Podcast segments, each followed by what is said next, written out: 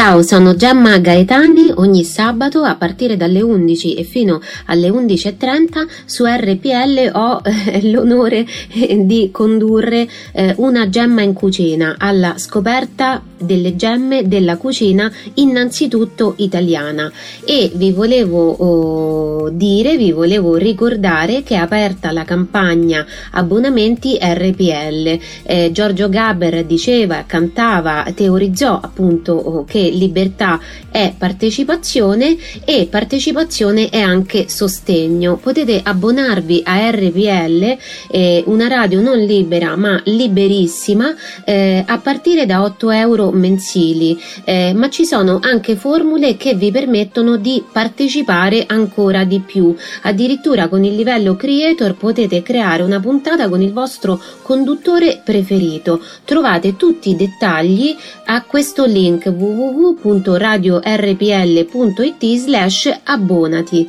Bene, eh, abbonatevi e ascoltatemi. Ciao!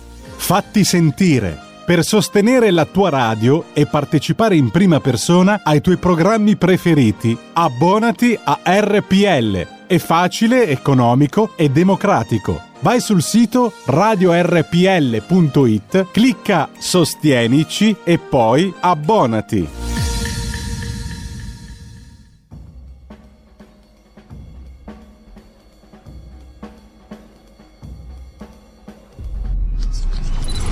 E fatevi un bel regalo per Natale, un abbonamento, potete anche regalarlo a qualcun altro, alla nostra radio. Abbonamento per modo di dire, è tutto estremamente giocoso, bello, pulito, limpido, trasparente, divertente, lo trovate spiegato perfettamente sul sito radiorpl.it. Sotto la voce sostienici appunto e poi abbonati. Potete trovare tutto quello che vi serve per capire di che cosa si tratta. L'importante è il gesto e la consapevolezza del farlo perché se è utile questa radio potete decidere di supportarla anche economicamente in eh, modo limpido, trasparente, chiaro, anche divertente e soprattutto all'insegna della partecipazione. Perché questo 2022 deve essere per la nostra radio che fa 25 anni eh, di vita complessiva e cambierà pelle in maniera radicalissima, straordinaria per quanto possibile naturalmente, non esageriamo con gli aggettivi, comunque questo 2022 segna il 25 anno di vita di questa emittente che è una bella roba, è una cosa straordinaria secondo me e vedrà un grandissimo cambiamento, ma mm, eh, tenetevi in pista anche fino alla vigilia di Natale perché ci sono delle novità da eh, abbozzare, da far vedere, da, che intralucono all'orizzonte, diciamo così. Per cui non perdetele. E mm, soprattutto Fate questo bel gesto di appoggio alla radio, è un bel gesto nei confronti della democrazia, vogliamo usare questa parola? Sì, perché può piacere o non piacere, a molti non piace ovviamente questa radio, non piace la sua storia, non piace la sua provenienza, non piace quello che significa. È tutto lecito, è tutto perfetto, è tutto giusto, è tutto auspicabile, perché per fortuna siamo ancora in un regime nel quale si può decidere che qualcosa non ci piace e anche dirlo apertamente, però al di là di questo eh, salvaguardare la pluralità delle voci non è una stupidaggine, non è un luogo comune, è una cosa importante. Ascoltarle tutte le voci e poi decidere con la propria testa. Eh, e tra le voci ci siamo anche noi, che oltretutto ci diamo anche una mission impossible, quella di cercare di rappresentarle il più possibile le varie voci. Per cui fate un ragionamentino semplice semplice mm, e la cifra la decidete voi con le donazioni. Con gli abbonamenti si parte da 8 euro al mese, poi decidete voi come aderire, a che livello aderire, però è importante che lo facciate, fateci almeno un ragionamento sopra prima di Natale e decidete di farlo. Uh, ci sono diversi nuovi abbonati, sono tutte persone che ringrazio di cuore, ce ne sono tanti potenziali, fatelo, fatelo prima di Natale, così giusto per, per prendere il calendario come come spunto, come pretesto se volete. Fatelo, fatelo. RadioRPL.it, vai sulla voce Sostienici e poi abbonati, oppure donazione naturalmente. Intanto andiamo rapidi perché il tempo come al solito poi scorre implacabile. Andiamo a vedere la prima pagina dell'agenzia ANSA a pagamento. Quando c'era lui e si chiamava Stefani non c'era niente a pagamento, tutto gratis per il popolo italiano. Nuovo record di tamponi permettetemi di essere leggero anche su cose che non lo sono affatto, però ogni tanto, insomma, sorriso ci vuole o no?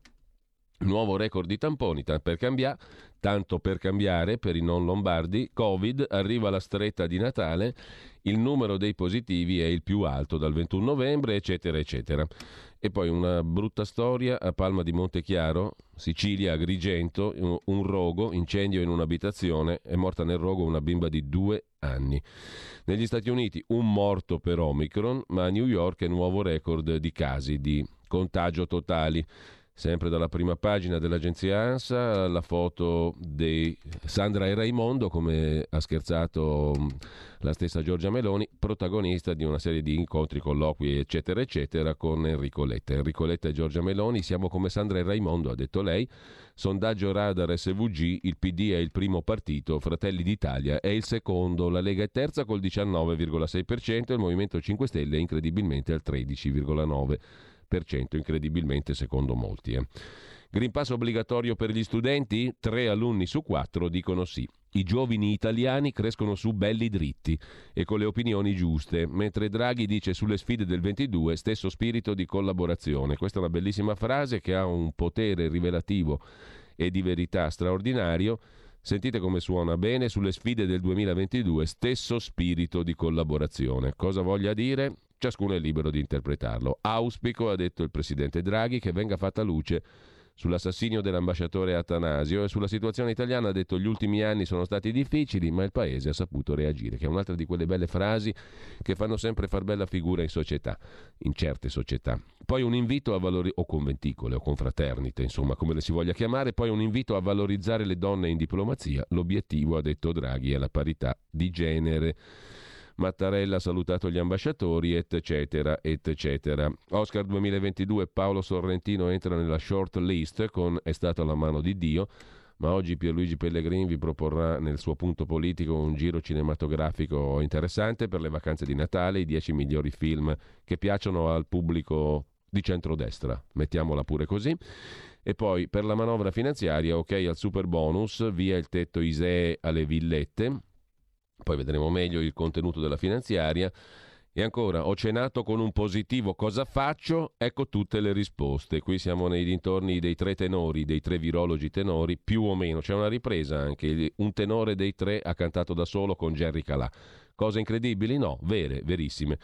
Ho cenato con un positivo, cosa faccio? Tutte le risposte che vi eviteranno molte perdite di tempo, scrive l'agenzia ANSA Stefani, casi sempre più frequenti con l'aumento dei positivi e gli incontri prenatalizi. C'è un videetto, un videino, un video per rispondere a tutte queste domande. Che cosa succede se ho cenato con un positivo? Vado a casa sua, lo ammazzo, è l'ipotesi più radicale. Nuova ovazione e bis per Mattarella a teatro. Anche a Firenze ha preso la sua scortona di applausi il Presidente della Repubblica Italiana. Al termine del concerto inaugurale del Maggio Fiorentino, dalla platea si sono levate richieste di bis non per eh, la musica ma per il settennato. Mattarella continua a cantarci la musica che hai cantato finora. Il 7 dicembre alla prima della scala la prima ovazione, la richiesta di bis.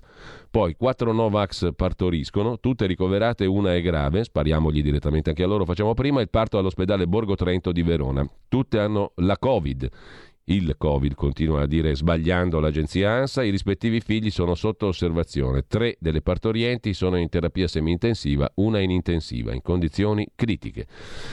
Indagini sulle plusvalenze, la Guardia di Finanza è andata nella sede di Inter e Lega, non eh, Lega quella di Salvini ma la Lega Calcio. Pubblici ministeri indagano su 100 milioni per la cessione di giocatori di fascia medio-bassa.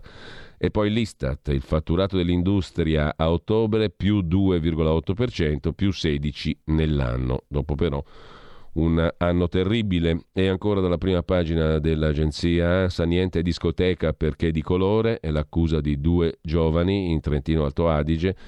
E per falsi vaccini, fermati a Palermo un leader Novax che si era anche fotografato con Salvini, da cui Repubblica mena scandalo. Pensate un po', se tutti quelli che si sono fotografati con Salvini fossero stinchi di santo saremmo già in paradiso. Comunque l'infermiera, eh, anche lei Novax, è stata fermata. Indagine della Polizia di Stato su falsi vaccini ai Novax a Palermo. Gli agenti della Digos hanno eseguito un decreto di fermo per tre persone indagate per corruzione, falso ideologico, eccetera. I tre tenori, i tre virologi fanno, fanno impazzano naturalmente, polemiche sui social per la canzone Sissi Vax degli scienziati che non ascolteremo più perché ce ne siamo strafatti le orecchie fino a ieri, mentre ascolteremo una simpatica ripresa perché mh, mm, uno dei tre tenori il professor Pregliasco, chiamarlo ancora professore, eh, sì, c'è qualcosa che stona, però è così, ha ripreso la questione mh, mm, dalla 7, mi sembra, con la, la, signora Merlino, l'ex moglie di Domenico Arcuri, che ci ha salvato per fortuna nella prima ondata del Covid con tutte le sue mirabilia. Ebbene, la ex moglie del dottor Arcuri, del commissario Arcuri, all'epoca del governo Conte, commissario Covid, ha fatto cantare un'altra volta Pregliasco insieme a Jerry Calà. Questa sì che ce la sentiamo perché sono 50 secondi la nuovi. La mia canzone preferita del momento. Sì, sì, sì, sì, Cos'è successo? Cos'è successo? Ferma un attimo, che facciamo ripartire il tutto. Mi sa che mi riscatta la pubblicità. Eh sì, riscatta la pubblicità, per, eh, addirittura 30 secondi di pubblicità. Questi sono esosi, anche quelli dell'Asca News. Ormai è tutto moneta, ragazzi, è tutto soldo. Il dio uno e quattrino ha fatto il suo ingresso prorompente nella scena. Bei tempi, quando c'era quello là calvo, che era tutto gratis e tutto per il popolo e faceva le innovazioni, ha risanato le paludi. Tanti ragionano ancora così, eh, sia ben chiaro. Non condivido una virgola di quella roba lì. Però si sentono ragionamenti preoccupanti nel paese di questo tipo. 30 secondi di stupidaggini per ingannare l'attesa ed ecco a voi uno dei tre tenori, il pregiato professor Lorenzo Pregliasco, in duetto reprise della hit Sissi Vax con niente po' di meno che Jerry Calà. E vai con la scienza, amici, con la S maiuscola. Che succede? Sì, aspetta, sì, aspetta, aspetta, aspetta, aspetta, aspetta. Ah, no, è introdotto dalla ex signora Arcuri. Sentiamo un po'. La mia canzone preferita del momento. Sì, sì, sì, sì, sì, sì, sì, vacciniamoci. Sì. Hai visto? Eh, siete già Questo è il patetico Jerry Calà. Pregliasco, hai capito? L'ha già sa cantare Jerry E qui l'illustre cattedratico. Sì, adesso aprirò... Magnifico, magnifico. Eccolo là. Lo spettacolo così, aprirò lo spettacolo Bravo. Jerry. Sì, sì, sì, sì, sì, Perfetto, sì, vacciniamoci. Perfetto, dice il professor Pregliasco. Vacciniamoci. E riprende. Se tranquillo vuoi stare, i nonni non baciare. Nonni non sì, sì, baciare. sì, sì, vax, vacciniamoci. L'ha scritta Dante Alighieri Il questa. eh. Covid non ci sarà se ci aiuti anche tu. Allora, se Bello, fate una bellissimo. serata voi due insieme, io mi faccio tamponi Spacchiamo. per tre giorni di fila pur di venire, ve lo dico. fin da- Signora Arcuri, non esageri, la signora Arcuri non esageri, si fa tre tamponi per tre, tamponi per tre giorni di fila la signora Arcuri se questi due cantano ancora. Benissimo, fatta questa mm, simpatica incursione nella bellezza della modernità, torniamo alle agenzie di stampa. Eh, la signora Arcuri è forte però, eh, conduce ormai da una giornalista con i baffi, eh, non suoi, chia- sia chiaro, del neanche lui ce li ha, però ce li aveva, eh, insomma. Un tempo aveva i baffi il signor Arcuri e li ha trapa- trapassati metaforicamente alla moglie, li ha fatti ereditare alla moglie che è una impareggiabile conduttrice televisiva sulla 7 e giornalista coi baffi, giusto appunto, mentre mm, se è lecito dirlo, perché si sa mai, qualcuno potrebbe dire che coi baffi è un'insinuazione, diciamo, però no, è, è in perfetto stile Zan, diciamo così. Eh, comunque, al di là di queste stupidaggini, andiamo a vedere anche l'agenzia ADN Kronos, peraltro.com, variante Omicron in Italia, è attesa per i dati, oggi parla Sua Eccellenza, il Cavalier Mario Draghi. Il Premier oggi si rivolge al Paese in conferenza stampa, prima ancora che si chiudano le varie partite finanziarie e tutto il resto, lui c'è già tutto chiaro. Il pilota è automatico e quindi che ce frega del Parlamento è il concetto chiave, base, elementare che abbiamo imparato a capire tutti, profani e non profani. L'arrivo della stagione invernale e la diffusione della variante Omicron ci obbligano alla cautela, ha detto il Premier Draghi in vista della gabina di regia con la G, mi raccomando, alla Bossi che eh, domani 23 dicembre deciderà le eventuali misure e restrizioni da adottare per arginare i contagi e la variante Omicron. L'Italia ha superato i 30.000 contagi quotidiani. Ah, tra l'altramente oggi l'emergenza coronavirus sarà tra i temi che il Premier affronta alle 10.30, alle 10.30 di stamani. L'impareggiabile Carnelli in regia, Giulio Cesare, buongiorno e grazie anche a te che stai facendo il lavorone da solo in questi giorni. Ebbene, eh, dicevo, l'impareggiabile Carnelli farà in modo di avere a disposizione le parole di Mario Draghi eh, in conferenza stampa stamani, in fine, conferenza stampa di fine anno anticipatissima come gli pare a lui, in programma alle 10.30. Ma eh, sempre dalla DN Cronos, cosa abbiamo ancora da dire? Bah, ci siamo un po' annoiati, per favore. Passiamo ai giornali. Benissimo, andiamo subito ai quotidiani di oggi. In attesa di rifarci la bocca con i quotidiani di oggi, rientriamo nella nostra meravigliosa edicola digitale e andiamo, come sempre, in apertura al primo capitolo della Trimurti, Corriere della Sera, Stampa e Repubblica, o Repubblica e Stampa che è la stessa roba. Corriere della Sera che apre con due questioni. La principale i divieti, perché questa è la parola più suadente di questi due anni. Divieti. Sentite come suona bene questa parola con la quale siamo entrati in un tutt'uno simbiotico. Il divieto, il permesso. Ti è concesso e ti è vietato. Bellissimo. È una meravigliosa vita quella basata sui divieti e le concessioni, i permessi che arrivano dall'alto, dall'autorità, dallo Stato, da Dio forse, con la D minuscola però. Restrizioni e divieti per Capodanno. Intanto avrete capito che oggi il modo di fare è quello un po' del cianfardone. Cianfardone è la nostra meravigliosa parola della stupenda, inimitabile, ineguagliabile, impareggiabile, ricchissima lingua italiana che oggi ci tiene compagnia, il cianfardone. Il cianfardone è un altro protagonista della rassegna stampa, sono tantissimi i cianfardoni protagonisti della rassegna stampa. In questo caso devo dire che l'onomatopea come suona, sentite cianfardone, vi dà già l'idea di cosa può voler dire questa parola.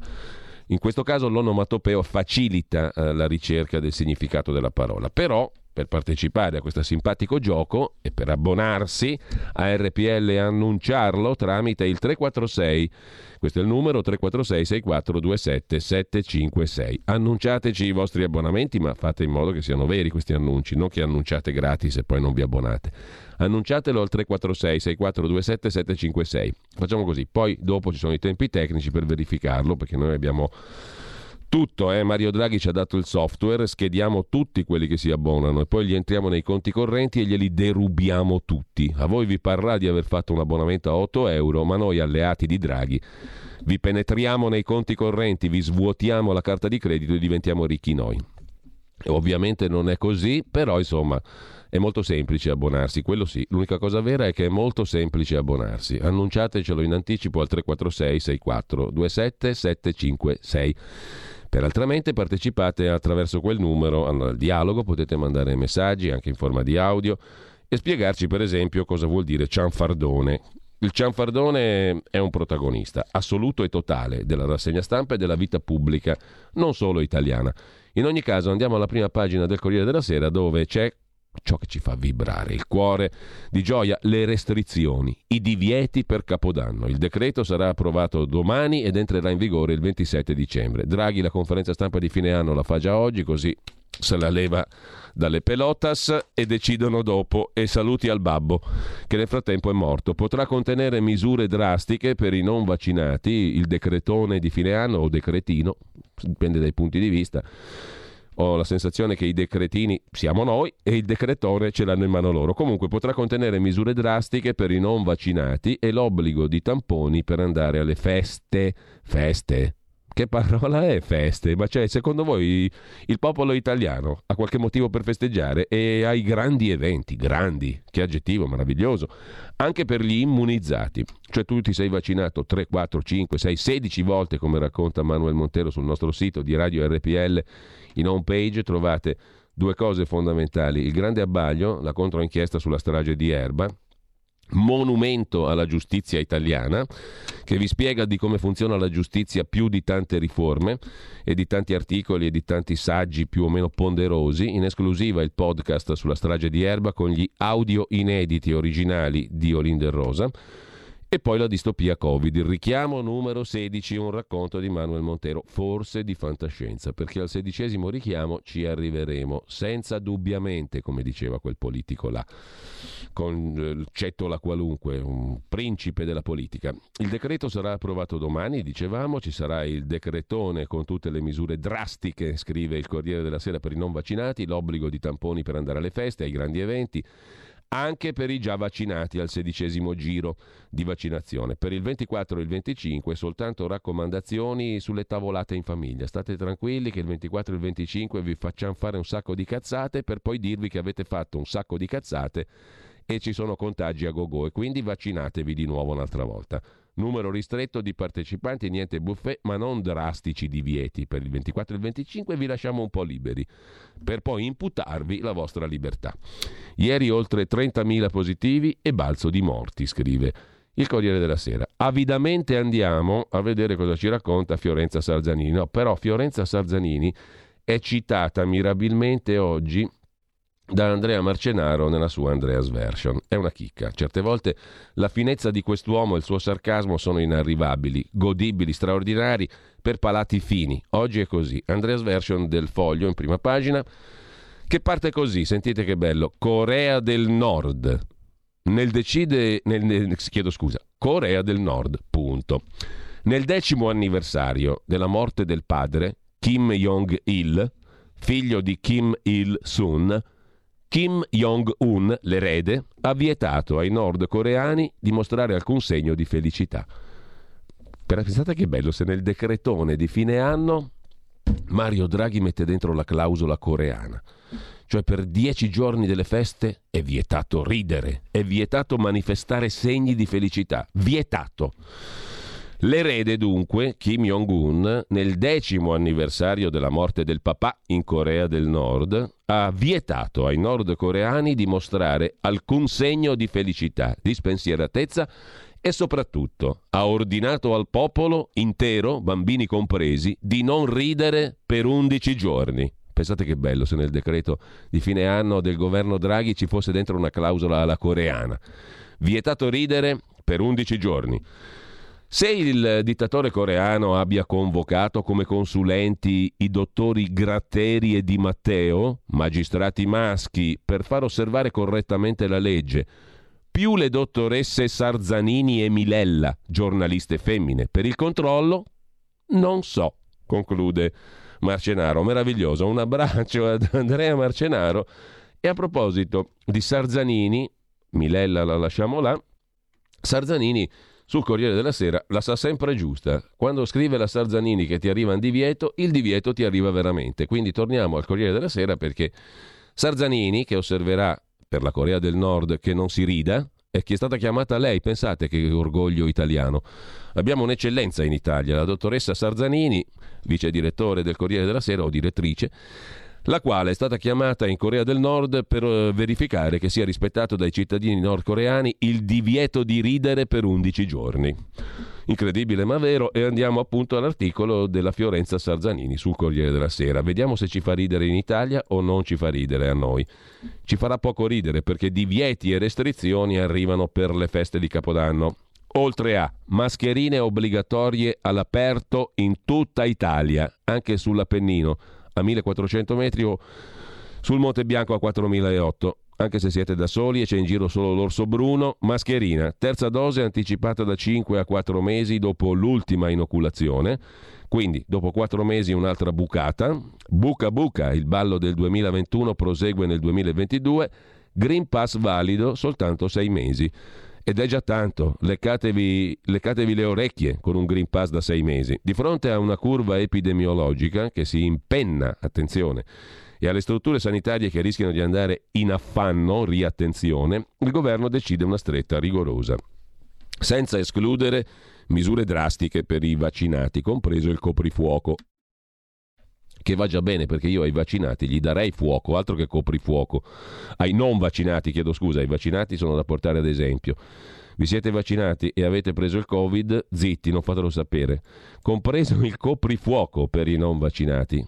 Poi arriveremo al fuoco per i non vaccinati. Il decreto che sarà approvato domani garantirà l'apertura delle attività e dei negozi, però non ci puoi andare. E se ci vai dentro ridendo, pena ulteriore, una multa. Se tu entri in un negozio ridendo, multa.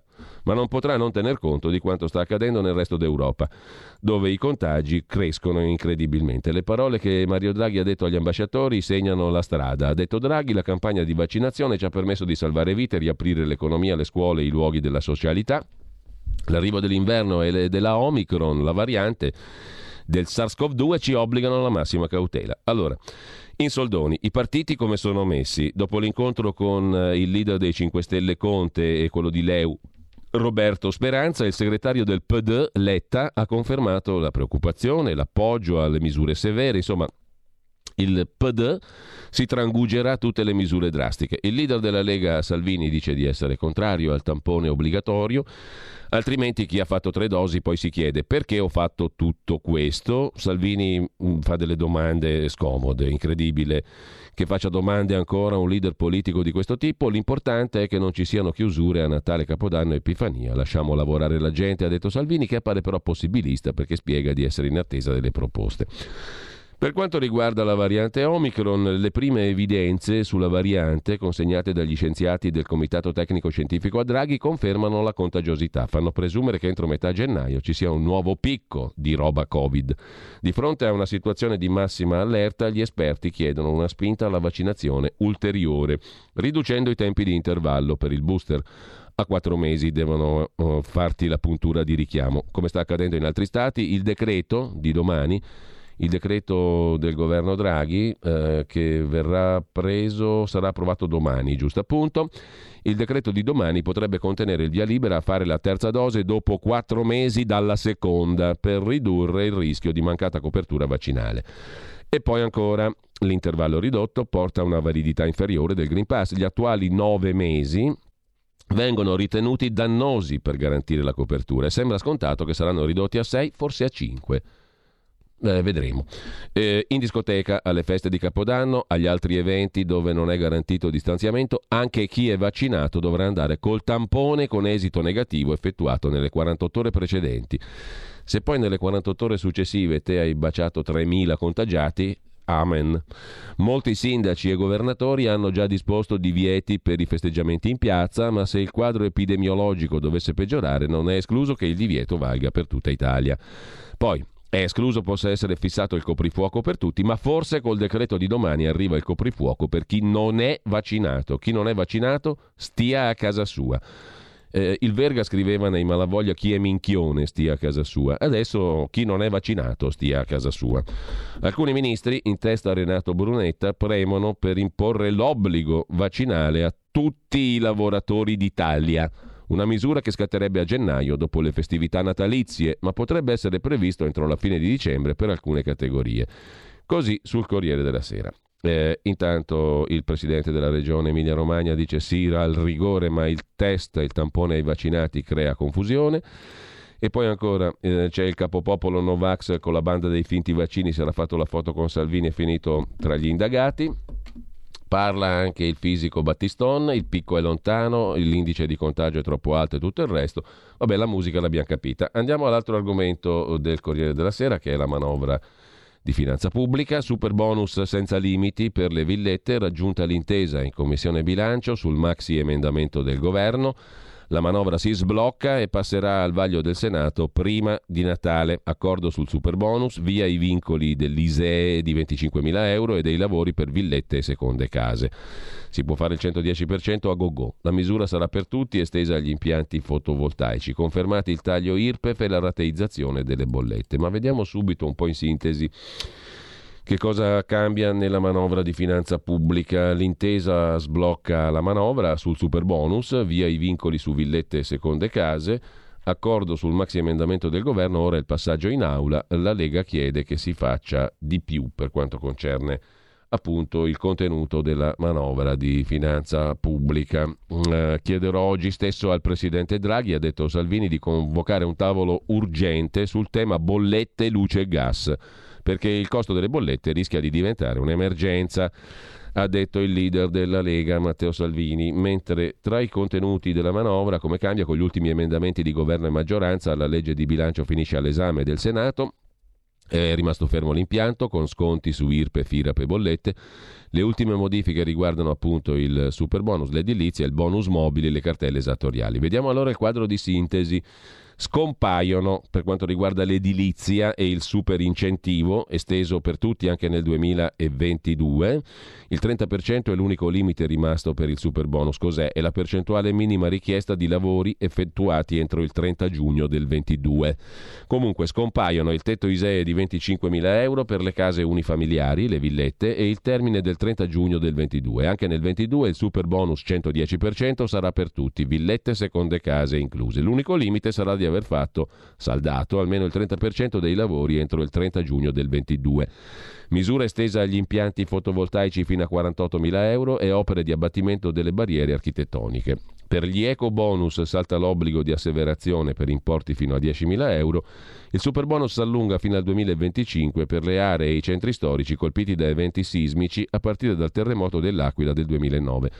Non perdete oggi la puntata di Zoom con Antonino Danna perché parla un sindaco che abbiamo imparato a conoscere, ad apprezzare, a stimare, un nostro amico, il sindaco di Pieve Torina, Alessandro Gentilucci, che ci porta di nuovo in uno dei comuni terremotati nel 2016 nelle Marche, nel centro Italia.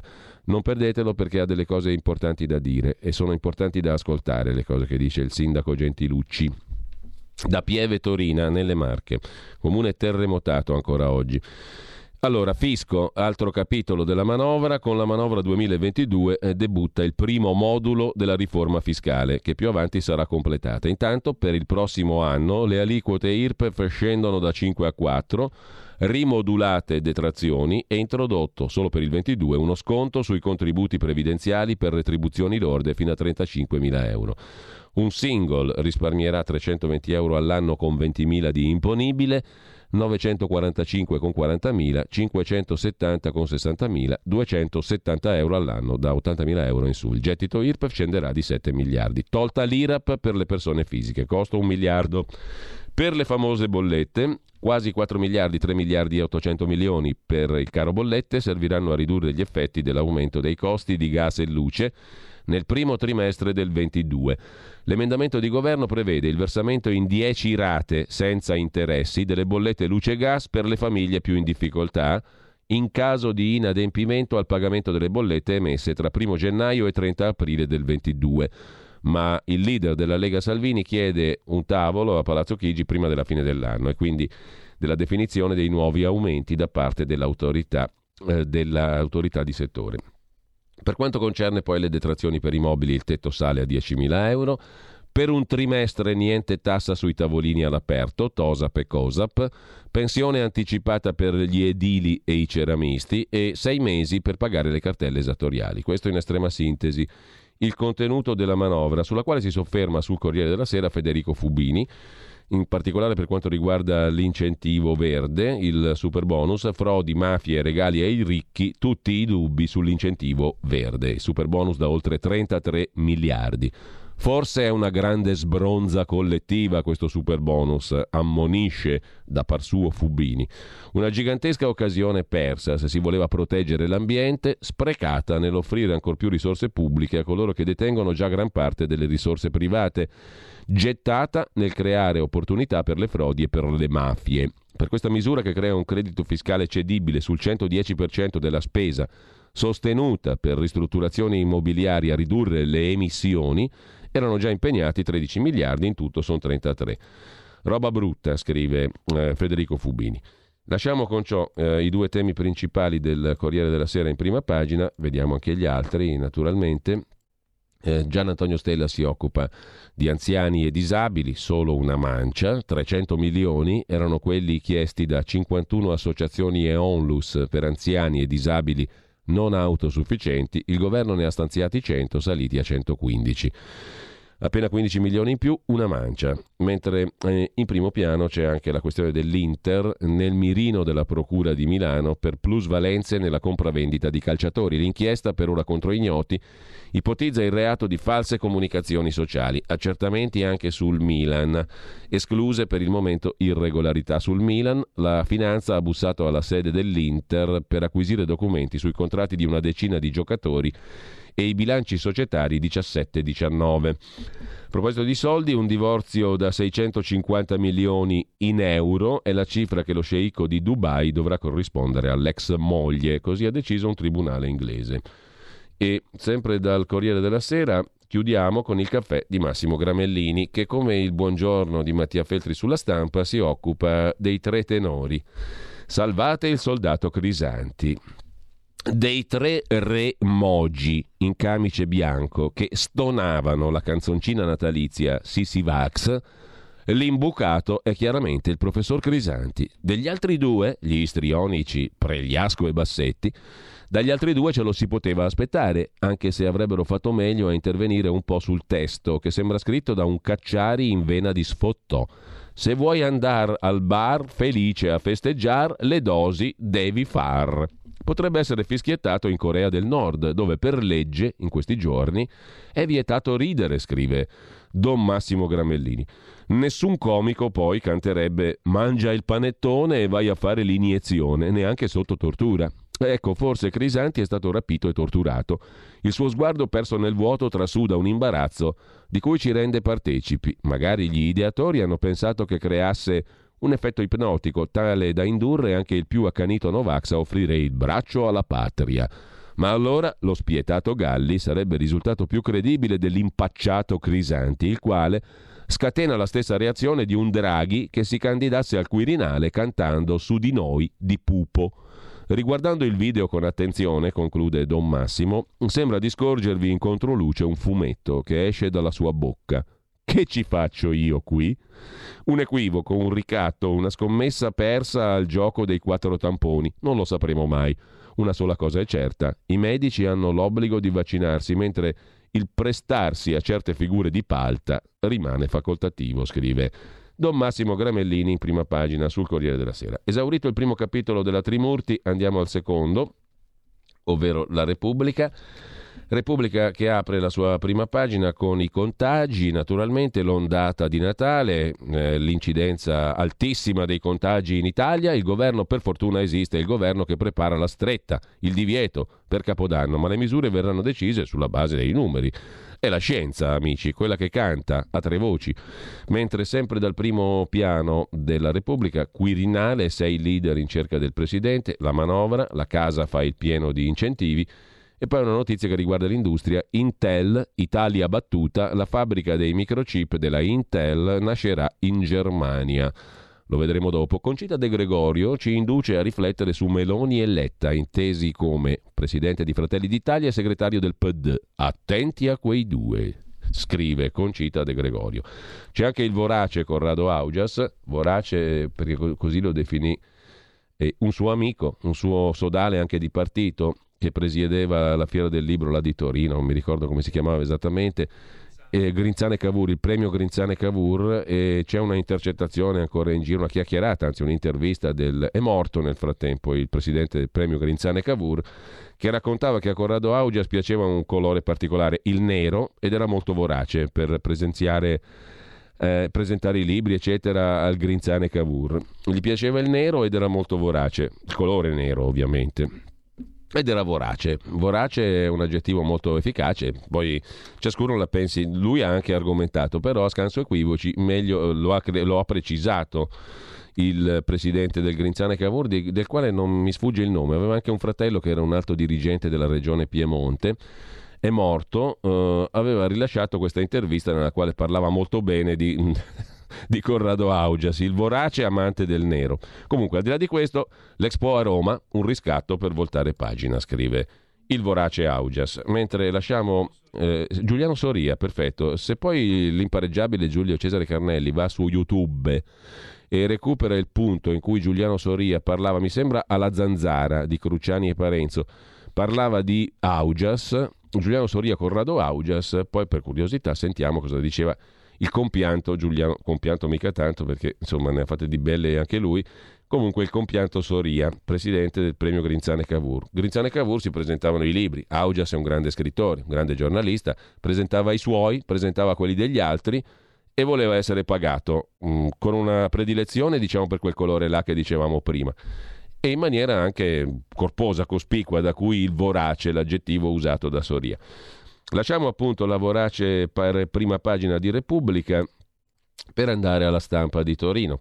La Trimurti è completata così, con la stampa di Torino, tamponi anche nei luoghi a rischio. I contagi sono tantissimi, esagerati, c'è un numero di contagi incredibile in Italia e quindi l'ala rigorista del governo, cappeggiata dal ministro della Salute Speranza, vuole aumentare il pressing sul tampone anche ai vaccinati nei luoghi chiusi anche quelli che non escono di casa devono essere tamponati, come cinema, teatri e pure ristoranti.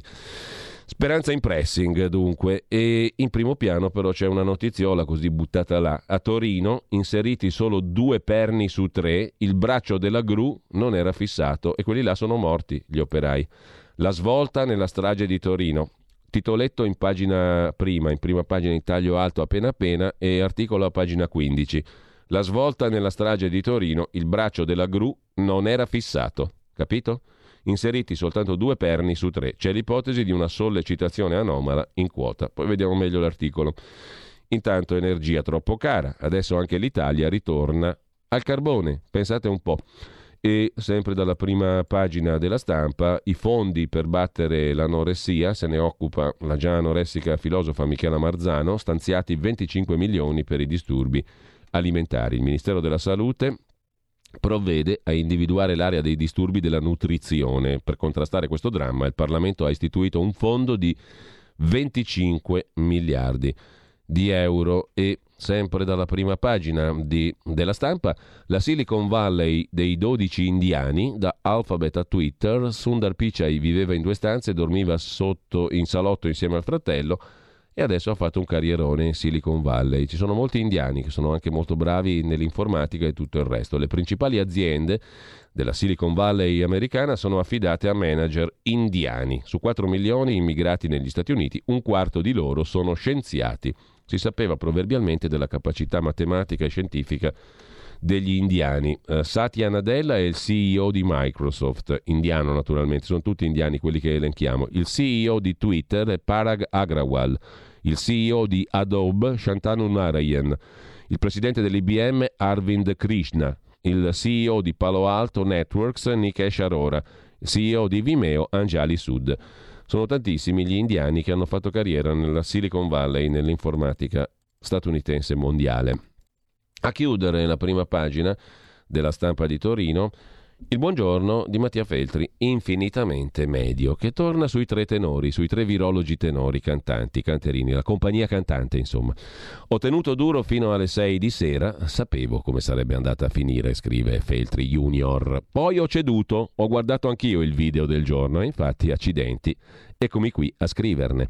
Parlo del video in cui i tre tenori, Matteo Bassetti, Andrea Crisanti, Fabrizio Pregliasco, passano dalla provetta al provino e reinterpretano Jingle Bells per un giorno da pecora. Sì, sì, sì, sì, sì, Vax, vacciniamoci. Se vuoi andare al bar felice a festeggiare, le dosi devi far per fare un buon Natal. Mi è venuto in mente Ennio Flaiano, non quello della situazione grave ma non seria. Un Ennio Flaiano molto più alto e profetico. Gli scienziati, stanchi dell'infinitamente piccolo e dell'infinitamente grande, si dedicheranno all'infinitamente medio. Ma non voglio prenderli in giro, scrive Feltri Junior. In fondo sono gli ultimi arrivati sull'ubriacante giostra della fama. Ci siamo già saliti, noi giornalisti, i parlamentari, pure i magistrati. I miei preferiti sono gli esperti militari che per tornare in diretta TV devono aspettare la prossima guerra. Ciascuno ebbro di sé, felice di avere abbandonato un ruolo e un'incombenza per rivestire quello della star, con l'irresistibile effetto collaterale di essere riconosciuti al ristorante. Si entra dritti in un copione, si recita per il pubblico, per eccitare i tifosi e per essere incitati. Vale per tutti e tutto è buono. Pure una pandemia da 5 milioni e mezzo di morti nel mondo. Ognuno di noi, conclude Feltri Junior, è già un portatore sano di ridicolo. Bisognerebbe almeno evitare di sguazzarci dentro con lo champagne in mano e la trombetta in bocca. In fondo, citazione, il successo non cambia l'uomo, lo smaschera. Con ciò lasciamo l'ultimo capitolo della Trimurti, anzi no, ci sarebbe da citare anche il matematico Pier Giorgio Odifreddi, il quale eh, fa un ragionamento di questo tipo, eh, prendendo spunto da alcune domande che ha sentito in giro, tipo se il vaccino funziona, perché si ammalano anche i vaccinati? Perché crescono di nuovo i contagi? Quante dosi dovremo fare prima di essere immunizzati? E quanto dovremo aspettare perché il virus scompaia e noi torniamo come prima?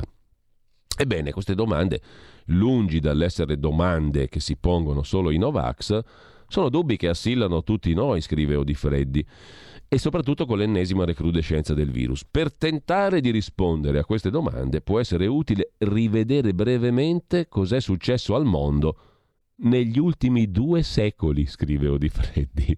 La prende un po' alla larga per rispondere a domande semplici semplici, il che già vi, vi introduce all'argomento. Se avete poi voglia andate alle pagine interne della stampa e capite perché per rispondere a una domanda molto semplice bisogna prenderla così alla larga, cioè riassumere la storia del mondo degli ultimi due secoli. Questi sono gli scienziati, capito? La scienza con la S maiuscola. Con ciò lasciamo la Trimurti, dicevamo, e finalmente, finalmente, acqua pura alla fonte dell'unica verità, la verità, la pravda, la nostra impareggiabile irrinunciabile pravda. Il quotidiano mirabilmente diretto da uh, Maurizio Belpietro, il tampone sotto l'albero. Ai ai ai, signorina Longari, mi è caduta sull'albero, i test crescono di pari passo con i contagi, però le voci che il governo li imporrà anche a chi ha fatto l'iniezione provocano il caos. Ore in coda nelle farmacie. Ieri c'erano dei siparietti per Milano straordinari. Naturalmente sono andato a fare il tampone negativo, incrociando le dita, facendo e cuorna. Eh, tampone negativo, perché come sapete abbiamo avuto un caso qua di Covid in radio. Tampone negativo, ma coda di tutte le pecore alla farmacia di Corso 22 marzo, in fondo, verso Piazza 5 Giornate a Milano, nella quale tutti dentro come pecoroni in fila, in uno spazio ridotto che c'era l'assembramento più che al concerto di, di Wembley, non so io, dei Rolling Stones, salendo per una scala a chiocciola strettissima, finendo su un soppalco di un metro quadro circa, dove c'erano almeno cinque persone, comprese le due vaccinatrici, una delle quali, l'altra muta, ma con, concordava con quella che ha parlato, è tutta una buffonata, dice la vaccinatrice, la, no vaccinatrice, chiedo scusa, la tamponatrice, la, l'infermiera, insomma, la, la farmacista, pur sempre una persona che ha a che fare con le questioni della sanità. Una buffonata, una pagliacciata. Io prorompo personalmente con un grido modesto: Viva la Repubblica, dico io. Ma sul serio è andata così. E quella mi risponde: Ma scusi, ma lei non si è reso conto che non siamo più in una Repubblica? E allora io dico: Viva il re. E lei mi dice: Magari ci fosse il re. Qua siamo in una dittatura. Questa scenetta Novax è andata in scena in una farmacia che faceva i tamponi ieri a Milano. A gogò a nastro, poi la gente fuori per la strada, per i marciapiedi ad aspettare il responsino, che è lo stesso tamponcino che abbiamo fatto qui io e il regista ieri mattina. A me mi è venuto non valido, sono andato in farmacia negativo, facendo il cuorna sempre eh, e incrociando le dita però è lo stesso tamponcino da, da, qualche euro che lì ti costa 15. Però lo stesso tamponcino che tu fai a casa tua, lì con 15 euro, il ministero poi ti manda l'SMS e c'hai il green passello, quello breve breve da 48 ore, il green passino diciamo così. E questo è il discorso. Viva la Repubblica, viva il re, Insomma, né Repubblica né monarchia, siamo ancora in un'altra situazione, secondo la simpatica tamponatrice di corso 22 marzo a Milano. Comunque, andiamo alla nostra verità, va, senza menare tanto il cane per l'aia o il torrone che dir si voglia dentro l'aia in mezzo al cane. Intanto l'Unione Europea non segue Draghi il Green Pass resti di nove mesi, chiede l'Unione Europea. Ore in coda nelle farmacie. Quella lì che, che, che, alla quale sono ricorso io perché non, non prende, non prende diciamo, mh, mm, li fa al volo i tamponcini, quelli antigenici rapidi, il tamponello, quello con una altissima probabilità anche altissima, una notevole probabilità di essere anche impreciso, no? di falsi negativi. C'è di buono che se vieni fuori positivo lo sei sicuramente, no? bene o male, eh, credo, forse, perché qua è tutto un forse tra l'altro, ma comunque forse è così.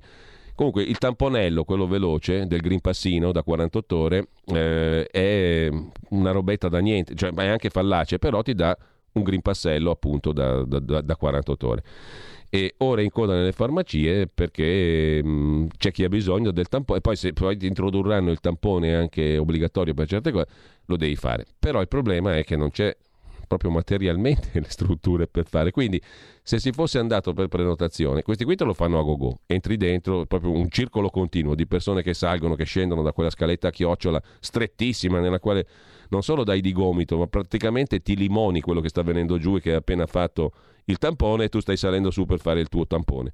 Comunque, al di là di quello, lì si va dentro e si esce proprio a getto continuo, tutto una, un andirivia, un serpentone in entrata, un serpentone in uscita e un affollamento della Madonna dentro nella, nella stanzina di base da dove tu sali poi per fare il tamponello.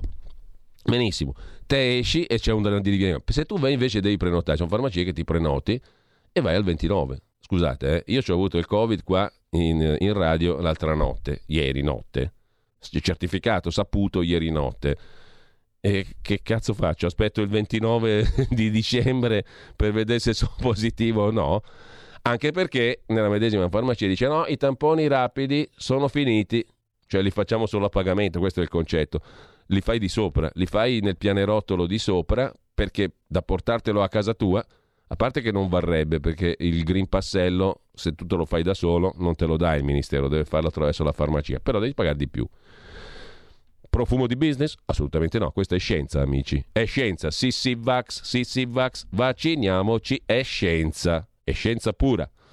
E andiamo di nuovo, scusate, ho perso tempo, alla prima pagina della nostra impareggiabile Pravda, laddove l'impareggiabile direttore Belpietro si occupa del pessimo gusto, va giù sul facile oggi Maurizio, delle virostar che steccano al loro Covid show i tre tenori che ci hanno anche un po' rotti i coglioni, diciamo la verità, basta. C'è anche la ripresa del Pregliasco con Jerry Calà, quella sì che è nuova, eh, presso eh, l'hotel televisivo della signora, della signora Arcuri. Quella è nuova, ce la possiamo riascoltare perché questa qui è nuova. Pregliasco con Jerry Calà. La mia canzone preferita del momento. Sì, sì, Sì, sì, sì, sì, sì, Eh, sì, che bello. vacciniamoci. Grande Jerry. Sì. Hai visto?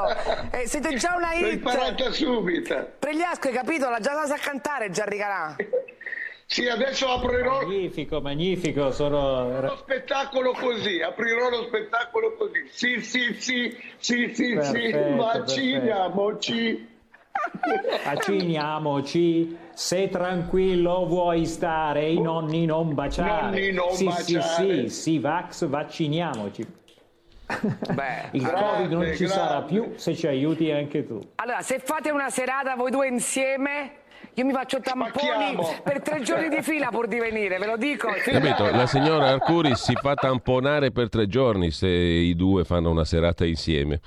Che non è una minaccia, eh. Eh, è una promessa, quello della signora Arcuri. Si fa tamponare per tre giorni se i due cantano insieme. Quell'altro era Pregliasco veramente. Jerry Calà, straordinario, veramente. Eh, tra l'altro anche dal punto di vista sintattico, grammaticale della lingua italiana, perché l'av- eh, l'avverbio di tempo, subito, concorda con il participio passato. L'ho imparata subita, ha detto giustamente Jerry Calà. L'ho imparata subita la canzone, perché l'avverbio, ripeto, concorda col participio. Questa è una, li- è una regola elementare della lingua italiana. Andiamo a Maurizio Belpietro, troppa notorietà ha dato alla testa ai medici che cantano il Covid, no Maurizio, la Covid in tv. La pandemia non è un tema da avanspettacolo, ammonisce il direttore della nostra Pravda. Ci sono stati quasi 140.000 decessi e l'emergenza è ancora in corso, nonostante le improvvisate ugole d'oro ci avessero garantito l'immunità grazie alle inoculazioni, con la O mi raccomando, eh? sia il verbo che il sostantivo. Vado in video da anni, scrive il direttorone, e ho sempre rifiutato di fare altro che il mio mestiere, cioè non ha mai fatto né la mignotta, Belpietro, né il canterino, né l'attorucolo.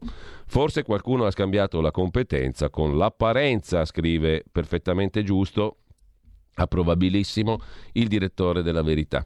Il vice direttore della verità, cioè Francesco Borgonovo, si occupa del nuovo mantra dei virologi star. Vaccinati infetti? Ma si sapeva, dicono adesso i virologi, e invece dicevano il contrario. Prima, smentiti dall'andamento della pandemia, esperti e politici riscrivono il loro passato, cioè si rimangiano o tentano di far dimenticare le parole che avevano detto prima.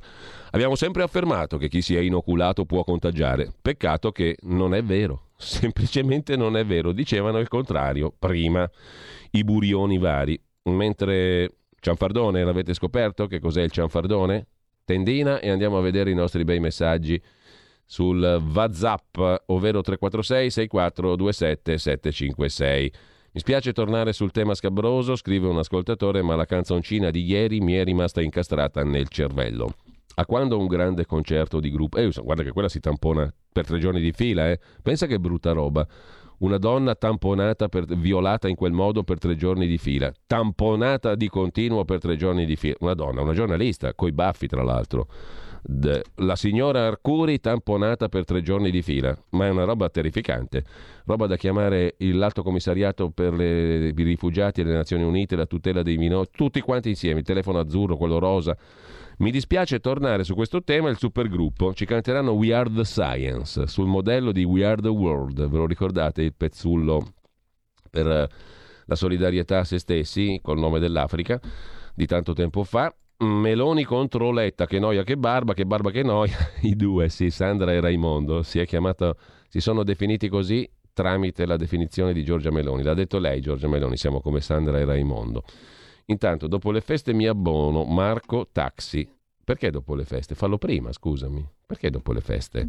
Fallo subito, non è costoso, eh, Marco? Mentre l'Arcuri, marito di Merlino, è il professore Tenore? Non credo. L'Arcu- scusate, l'Arcuri, marito di Merlino, è il professore Tenore. No, Arcuri è il commissario, Domenico Arcuri, già marito, plurimo e aggravato, della uh, Mirta Merlino. Mi sono abbonato il qua- abbandonato, abbandonato o abbonato il 4 dicembre sto aspettando la tessera. L'amministratore Davide Franzini è lì chino sulla scrivania che sta mandando via le tessere, per cui agli abbonati arriva la tessera firmata dall'amministratore. Non avete dubbi. Raccolgo l'occasione per farle i miei auguri di buon Natale, felice anno nuovo, scrive Alessandro da Firenze, auguri ricambiati. Io e mio marito siamo vaccinati e ora siamo entrambi positivi, ci scrive una gentile ascoltatrice. Che dire? Eh, Augias mi ha sempre fatto bip, eh, ma che rimanga tra di noi, scrive Pino dal Portogallo. L'hai trovata Giulio Cesare? No? La chiacchierata di Augias con eh, la zanzara che parlava, eh, anzi di Giuliano Soria che parlava di Augias. Beh sì, comunque da qualche parte c'è, poi vediamo. Comunque, vorace e amante del nero erano i due concetti basici rimasti nella mente di Soria per il suo amico Corrado Augias. Eh, sto a casa mia, scrive un'ascoltatrice, senza che me lo dica Draghi. Non vado certo a mischiarmi in mezzo a gente, vaccinata o no. La canzoncina da asilo infantile è molto bella, questa sarebbe la scienza, ma nessuno pensa che possano essere anche solo influenze di stagione. Non è sparita, ha sempre fatto vittime, scrive l'ascoltatrice. Sì, sì, sì, fanno vomitar, scrive un altro ascoltatore, spegniamo la tv e mandiamoli a bip, fa, fa rima con vomitar ed è una nobile attività che serve per rendere il corpo più leggero. Quando ci si piega in quel localino che si chiama bagno, ci si siede là sopra e si fa quell'attività lì.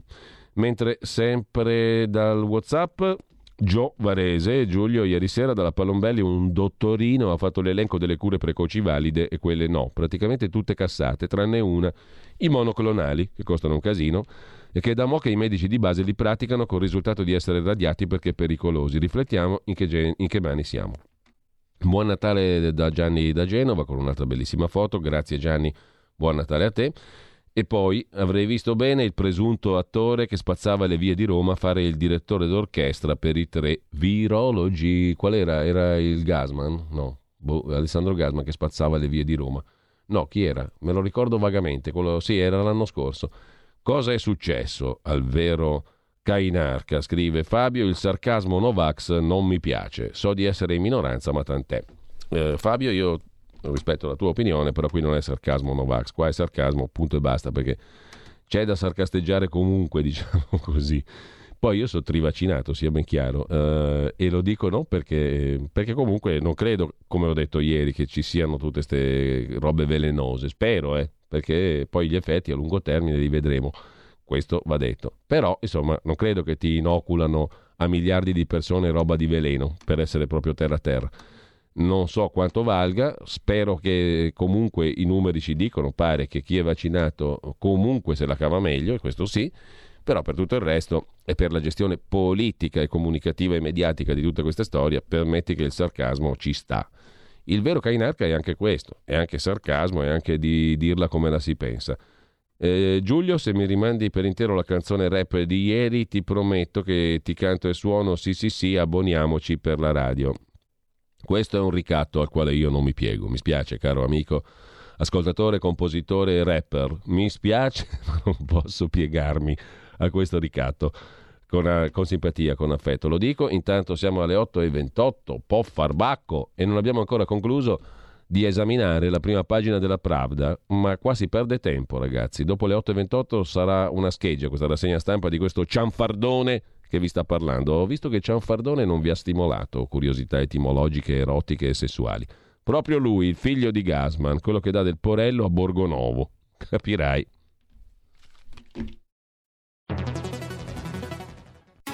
Il futuro appartiene a chi fa squadra. Le radio italiane si uniscono per giocare la partita da protagoniste. Nasce l'app Radio Player Italia. 140 stazioni in una sola rete. Scegli la tua preferita e ascolta il suono perfetto del digitale. Gratis, senza registrazione. Senza interruzioni. Compatibile con tutti i device. Le notizie, la compagnia. La musica, scelta da chi la ama, la conosce e la vive. Scarica Radio Player Italia. Il futuro batte con la radio nel cuore.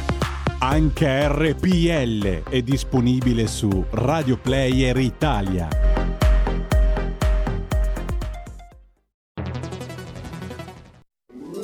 Stai ascoltando RPL. la tua voce libera, senza filtri né censura. La tua radio. Dal 1849 Brescia è la leonessa d'Italia perché Brescia, i bresciani e le aziende bresciane non mollano mai. La Sargom di Rodengo Saiano Brescianissima è sempre più forte per vendere, lavorare e trasformare articoli gomma plastica tecnico-industriali. Alla Sargom, via Gaetano Bertoli 15 Rodengo Saiano, Brescia, troverete nylon, derlin, PVC, silicone, Vulcolan, plexiglass, policarbonato sia in semi lavorati che in prodotti finiti a disegno cliente. Grazie Brescia. Da Sargom, Rodengo Saiano, Brescia. Porta con te ovunque RPL la tua radio. Scarica l'applicazione per smartphone o tablet dal tuo store o dal sito radiorpl.it. Cosa aspetti?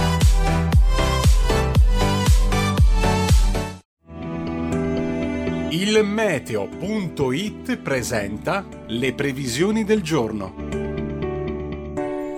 Si avvicina una perturbazione atlantica all'Italia, i venti girano dai quadranti meridionali e potranno anche verificarsi le prime piogge nel corso della giornata. Al mattino ci sarà la possibilità di qualche precipitazione, soprattutto tra Toscana, Umbria e Marche, nonché sulla Calabria, mentre altrove il tempo sarà ancora prevalentemente asciutto, sia pure con presenza di molte nubi. Nel pomeriggio non sono attese grandi variazioni, con cieli ancora una volta irregolarmente nuvolosi su gran parte del territorio nazionale e con qualche piovasco a macchia di leopardo soprattutto sulle aree tirreniche. Le previsioni di ilmeteo.it tornano più tardi. Un saluto da Marianna Pagliarin. Avete ascoltato le previsioni del giorno. Hey there, people, I'm Bobby Brown. They say I'm the cutest boy in town. My car is fast, my teeth are shiny. I tell all the girls they can kiss my hiney. Here I am at a famous school. I'm dressing sharp and I'm acting cool. I got a cheerleader here wants to help with my paper. Let her do all the work and maybe later I'll rape her. Oh God, I am the American dream. I do not think I'm too extreme, and I'm a handsome son of a bitch. I'm gonna get a good job and be real rich. Get a good, get a good, get a good, get a good. Women's liberation came creeping all across the nation. I tell you people, I was not ready when I fucked this dyke by the name of then, all she tried to make me say when she had my balls in a vice, but she left the dick. I guess it's still hooked on, but now it shoots too quick. Oh God, I am the American dream, but now I smell like Vaseline, and I'm a miserable son of a bitch. Am I a boy or a lady? I don't know. Dai che è un gran bel pezzo, Bobby Brown Goes Down, siamo nel 1979, l'album è Shake Al Booty, eh, è uno dei più venduti album di Frank Zappa che nasce, nasceva ieri, ce lo siamo dimenticati ieri, lo recuperiamo oggi, il 21 dicembre 1940 a Baltimora, Maryland, Stati Uniti. Figlio di Francis Zappa, nato Francesco Zappa, perito industriale originario di Partinico, Palermo, e di Rosemary Zappa, nata Collymore, casalinga statunitense di origini francesi e italiane. mezzo livornesi. È considerato uno dei maggiori geni musicali del XX secolo e questo brano appunto è contenuto in un album, Sheikh Yarbuti, del 1700, sì, 1700, eh, con Voltaire l'ha scritto l'album, del 1979, uno dei suoi più venduti, giusto appunto.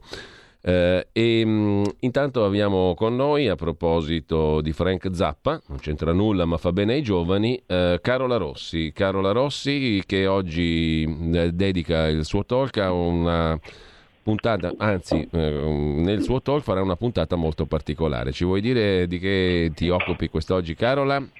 Ma buongiorno Giulio, sì, buongiorno a tutti gli ascoltatori innanzitutto. In qualità... E oggi sarà una puntata dedicata proprio al Natale, visto che è l'ultima puntata di Talk.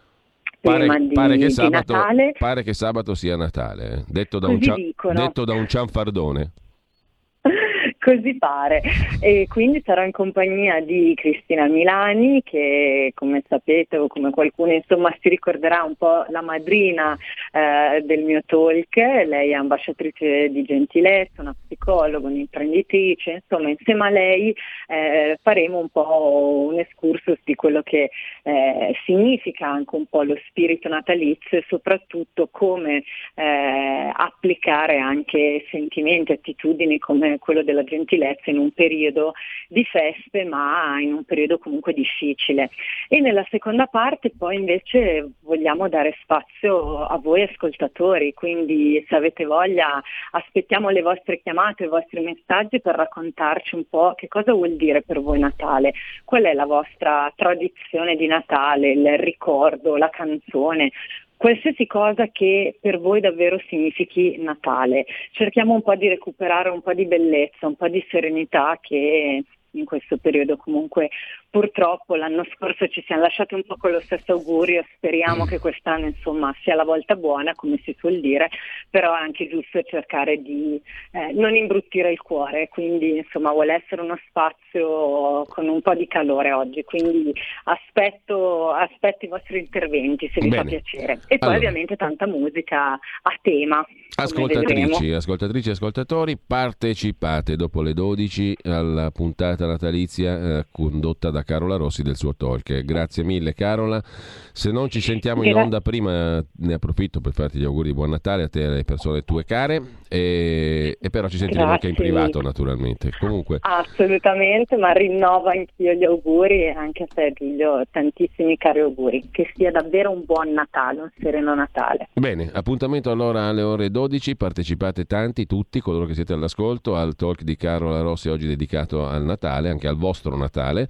Grazie Carola, buona mattina, a più tardi allora, alle ore 12. A più tardi, grazie.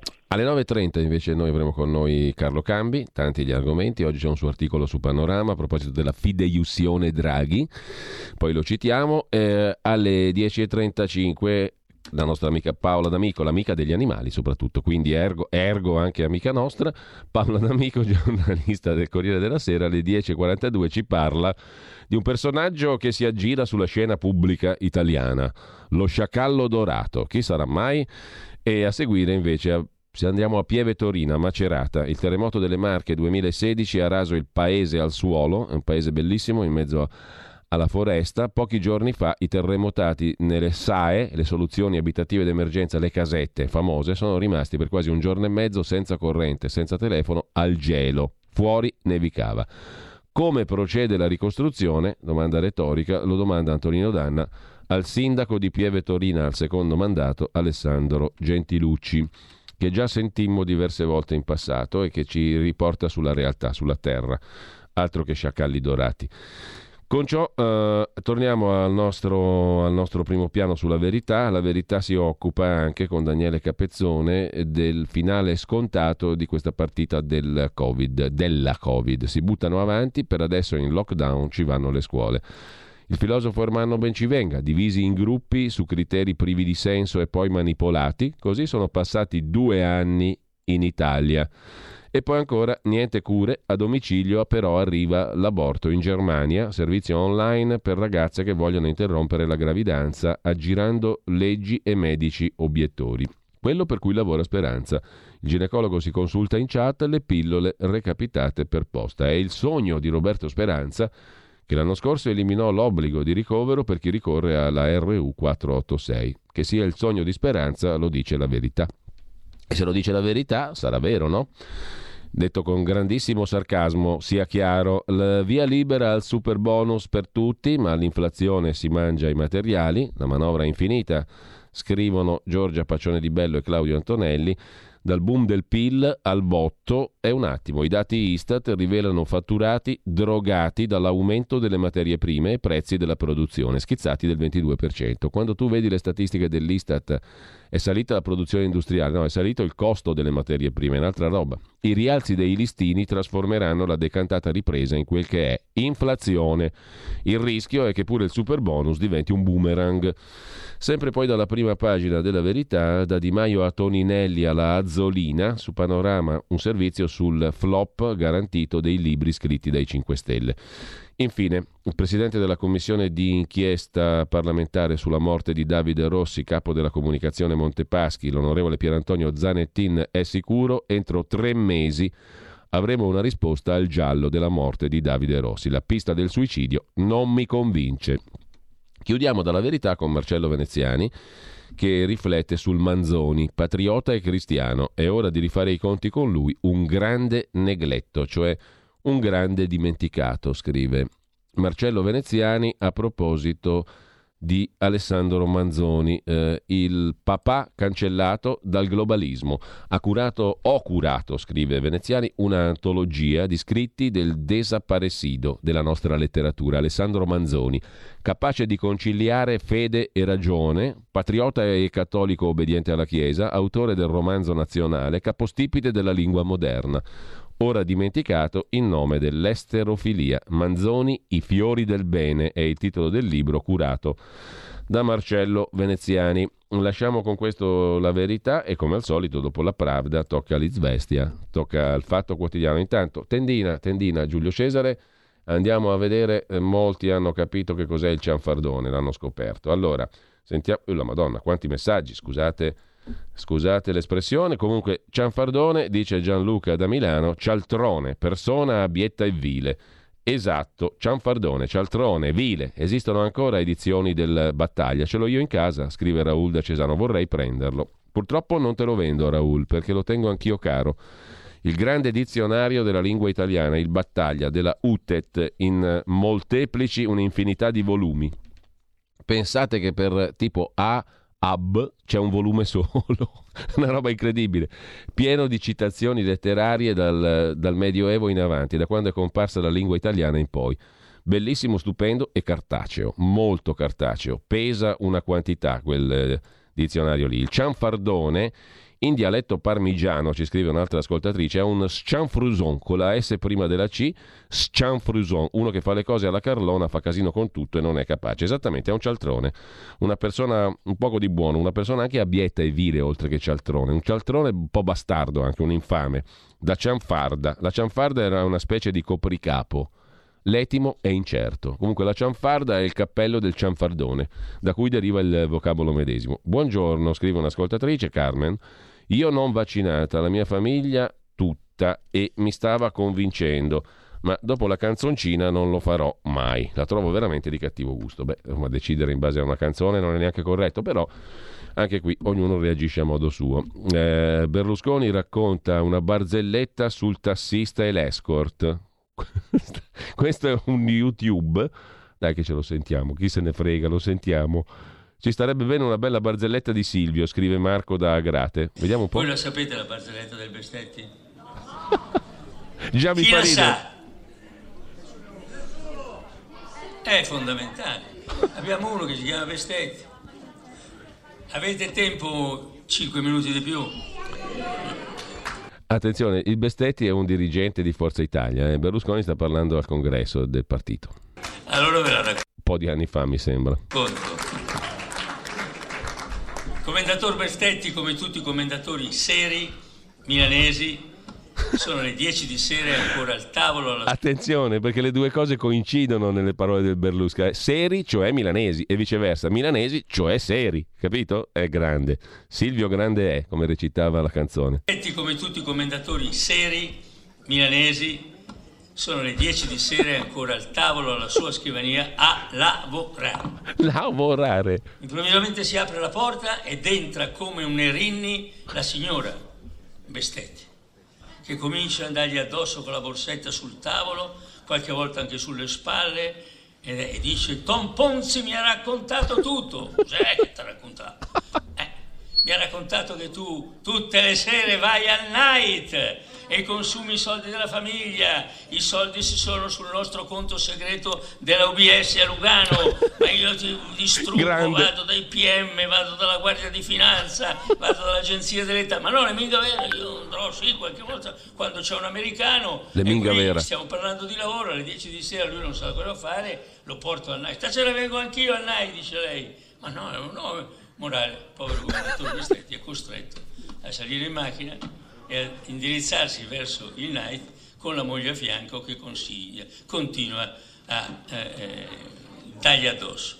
Arriva il night, c'è il butta fuori, buonasera commendatore Bestetti, come sta stasera? Sta bene, eh? Te viste che lì, ma no, che lì le che io ho messo qui a lavorare, era uno fratello del nostro il Purté, no? Gli ho fatto un favore e l'ho messo a lavorare. Arriva la sigaraia, i sigari. Sigaraia. Bestetti. La sigaraia. La sigaraia. bene, eh? La sigaraia esiste solo nelle barzellette di Berlusconi, è fantastico. La sigaraia. Te viste che lì, no, che lì Te le viste. che Hai io visto. ho messo qui a lavorare, era uno fratello del nostro il Purté, no? Gli ho fatto un favore e l'ho messo a lavorare. Arriva la sigaraia, i sigari preferiti dei commendatori Bestetti. Eh. Te viste? Ma no, questa qui è la Tusa, questa qui è la Neuda della mia segretaria. La nipote. Che alla sera aveva bisogno di incrementare le entrate e l'ho messa anche qui. Arriva il metro, il tavolo di centro davanti a tutti dai commentatori Bestetti. eh, si siedono, arriva lo spettacolo, qua si potrebbe fare a lungo, tutte le ballerine che si incrociano, infine la più bella della truppa che fa lo strip completo e l'ultimo in- indumento lo prende, vediamo se so un fazzoletto che me lo faccia, sì, ce l'ho, e con questo ultimo indumento che potete immaginare quale sia, dice e queste eh, a chi lo do? E tutto la clientela in coro al commendatore Bestetti. Lei guarda, disgraziato, è finita, ti ne pentirai. Va verso l'uscita, aspettami, no, farò in sci. Dai, lei va là, no, prende in un sci. taxi, sale, lui corre dietro, riesce ad agguantare il taxi, sale su anche lui, ma lei continua, disgraziato, vai a fare sì, una cosa, spurca su, e la cosa, di qui di là. A un certo momento il tassista non ne può più, si ferma, si volta e dice, commendatore Bestetti, di troie ne abbiamo caricate tante, ma una brutta, vecchia e cattiva come questa qui, mai. Ma è un grande o no? È un grande o no? Ma al Quirinale, uno così, voi non ce lo vedete? Assolutamente quello che ci serve. Io ringrazio Marco da Grate, Brianzolo anche lui, che ci ha mandato questo pezzo meraviglioso. Fantastico, dai che ci ha tirato su alla grande.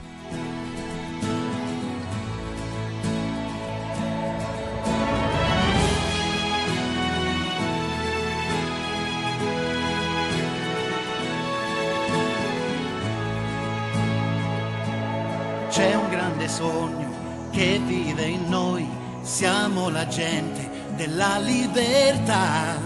Presidente, siamo con te, meno male che Silvio c'è. Più che mai, più che mai meraviglioso. Povera la signora Bestetti, la moglie del commendator Bestetti, insultata terrificantemente anche dal tassista.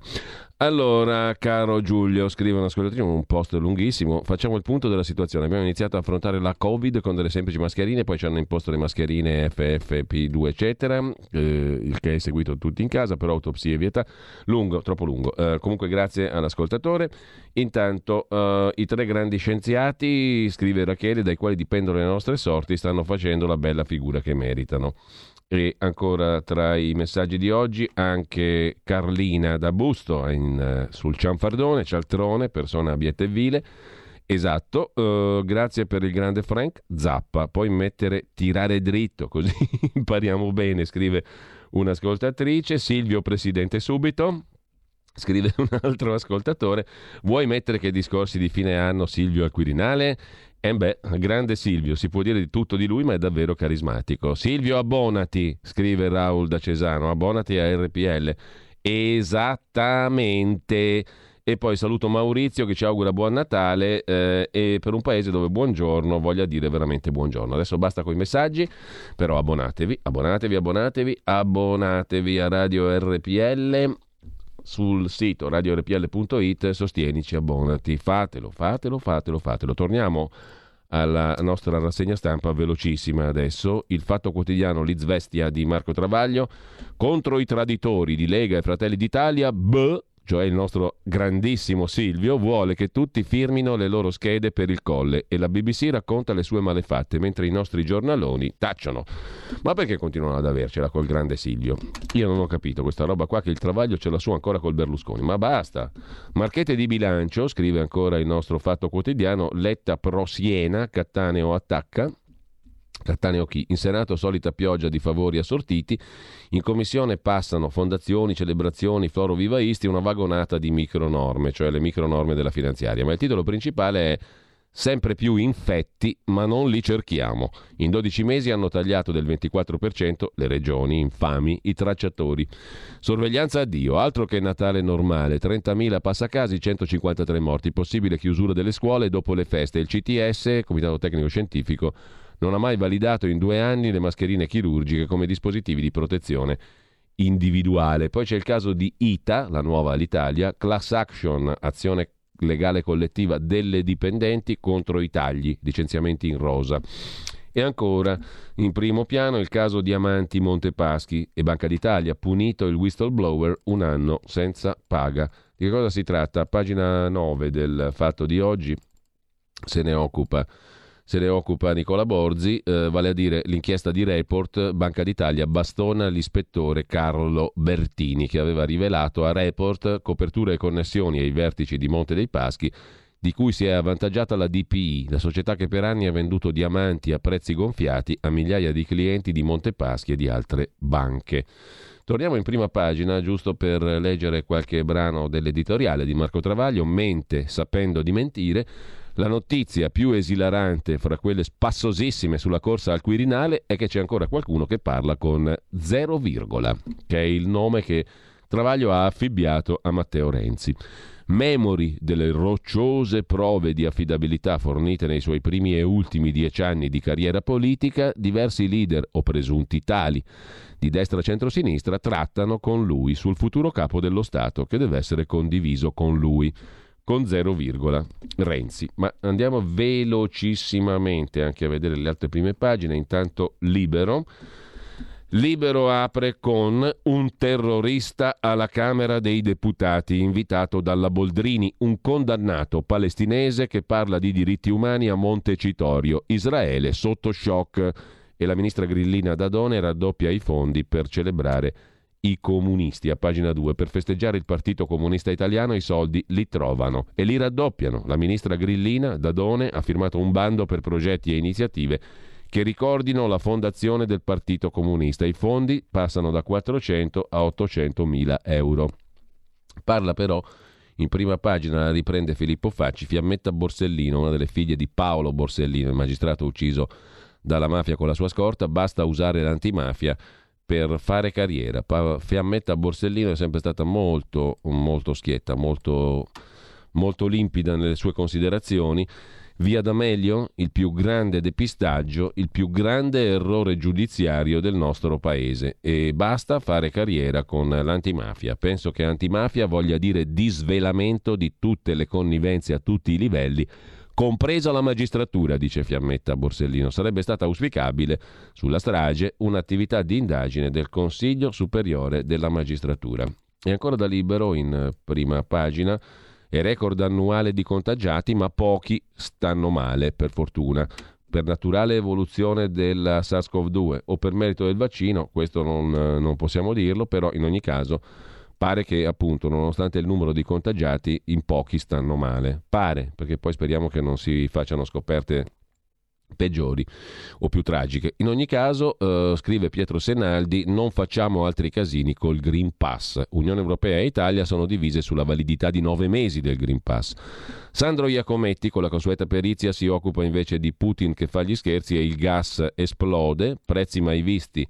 La Lega in allarme, scrive Libero in prima pagina, su luce, gas e le bollette è la Lega che lancia l'allarme con Salvini. Putin chiude i rubinetti e fa schizzare il prezzo del metano in Europa. Quello dell'elettricità in Italia è raddoppiato in dieci giorni. Salvini chiede un tavolo straordinario. Beh, insomma, è il minimo perché in effetti il boom delle bollette è enorme. Prima perizia su Davide Rossi a otto anni dalla sua morte, dice il fratello, è stata alterata la scena del crimine. E infine Francesco Specchia si occupa della scrittrice sarda Michela Murgia, anche lei accusata di transfobia, perché ha trattato da uomini due donne che avevano cambiato sesso. A chiudere dalla prima pagina di Libero, Nino Sunseri, un'italiana al Nasdaq per battere il cancro, Genenta, nata al San Raffaele di Milano, un'altra eccellenza della scienza medica italiana, la prima italiana al Nasdaq, è una startup, una società anticancro. La Genenta infiltra le staminali nella parte malata senza intaccare il resto, con la borsa di New York che guarda al futuro, vendute azioni per 36 milioni. Questa società, questa startup è nata dal San Raffaele di Milano. Sull'uomo le sperimentazioni sono iniziate curando i tumori al cervello. Fa molto bene Nino Sunseri a occuparsene in prima pagina su Libero. Dalla prima pagina di Libero passiamo adesso molto velocemente al tempo di Roma. L'apertura è con il pezzo di Francesco Storace, la Boldrini ci porta in guerra, rabbia di Israele per la scelta dell'ex presidente della Camera di ricevere due ONG palestinesi.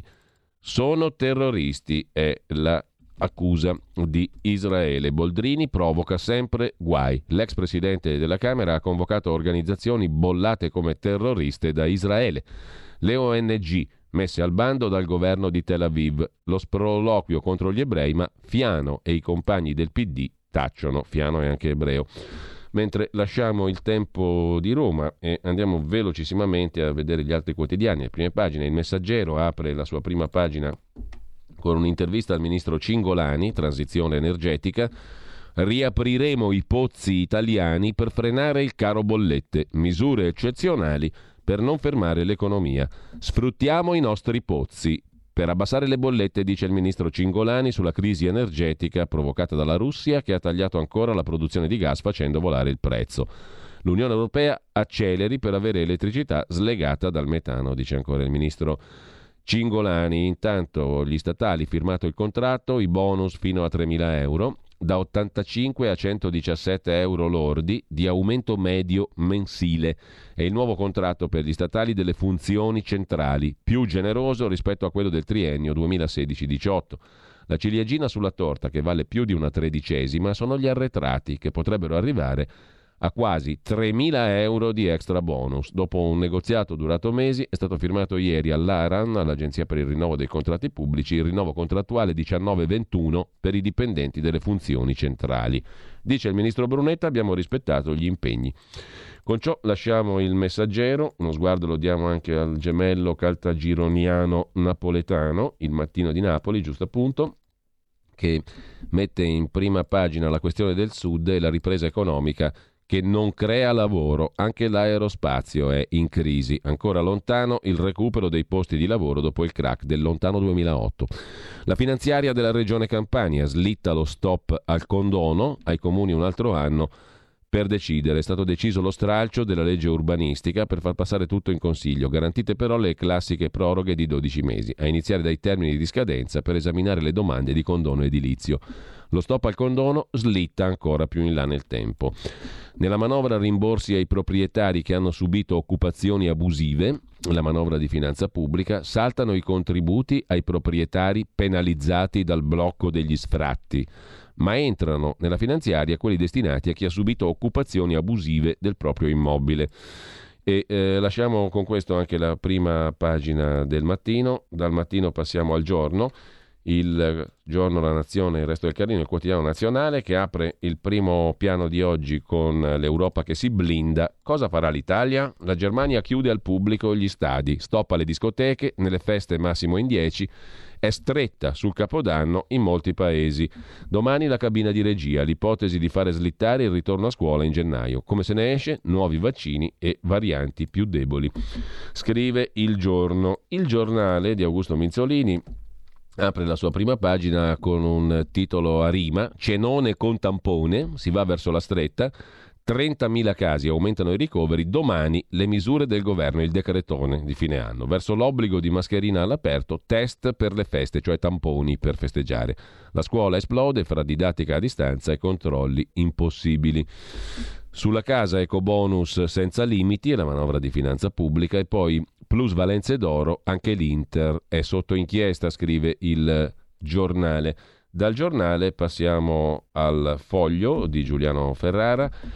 In apertura, sotto la testata, c'è l'articolo di Giulio Meotti tra le fatine arcobaleno, le censure, gli omissis e i bollini sul razzismo. I cartoni animati per bambini e i film di Natale sono stati rieducati a dovere. È stato tutto purificato per questo Natale. La Warner Bros. ha deciso che il terzo episodio della saga Animali Fantastici non deve avere troppo in vista il nome dell'autrice, che nei due film precedenti era a caratteri cubitali. J.K. Rowling, l'autrice di Harry Potter, è diventata tossica, anche lei impresentabile, censurabile. Nel frattempo, sempre dalla prima pagina del foglio di oggi, la partita del Quirinale, Letta e Meloni pensano a Draghi, ma Berlusconi e 5 Stelle li bloccano. E ancora in primo piano sul foglio di oggi la rivolta sul green, sul verde, il prezzo del gas mai così alto, Polonia, la Polonia di Morawiecki in prima linea contro il Fit for 55, ma non è certo da sola, il Fit for 55 è l'impegno che è stato preso, il pacchetto clima Fit for 55 sono le misure della Commissione europea volte a ridurre le emissioni di gas serra di almeno il 55%, 55, entro il 2030 rispetto ai livelli raggiunti nel 1990. E sempre dal foglio in prima pagina c'è un parere contrario al quello di tutti gli altri, di Giuliano Ferrara sul rap dei virologi, sulla canzone dei tre tenori virologi, Pregliasco, Crisanti e Bassetti. Il jingle Vax che rassicura. A me sono piaciuti, scrive Giuliano Ferrara, mi hanno fatto ridere, mi hanno in modo strano e lieto rassicurato. Sissi Vax, Sissi Vax, vacciniamoci. Parlo dei virologi Crisanti, Pregliasco, Bassetti, del loro trio improvvisato sulle note di Jingle Bells, camici bianchi in salsa natalizia. Da sempre il mio idolo è il professor Locatelli, che stupì i giornalisti in conferenza stampa all'epoca del primo lockdown dicendo loro che si scusava per avere forse scotomizzato, cioè rimosso a cagione dell'ansia, alcune loro domande sul virus arrembante. Ma non si vive di sola serietà ufficiosa, di impeccabilità, di capacità di intervento rarefatta, sofisticata. Non basta la scotomizzazione e non aiuta il suo opposto, la drammatizzazione. E poi, scrive Giuliano Ferrara, la vera grande ricchezza di una democrazia sanitaria appesa a procedure d'emergenza è sempre stata nella varietà più o meno plausibile dei portatori di sapere che si mettono in gioco davanti a tutti. Elogio del rap dei virologi, una farsa divertente nel mezzo della tragedia, scrive Giuliano Ferrara sul foglio di oggi. Ci rimane da vedere ancora a venire, andiamo subito a vedere la prima pagina del quotidiano di Ispirazione Cattolica.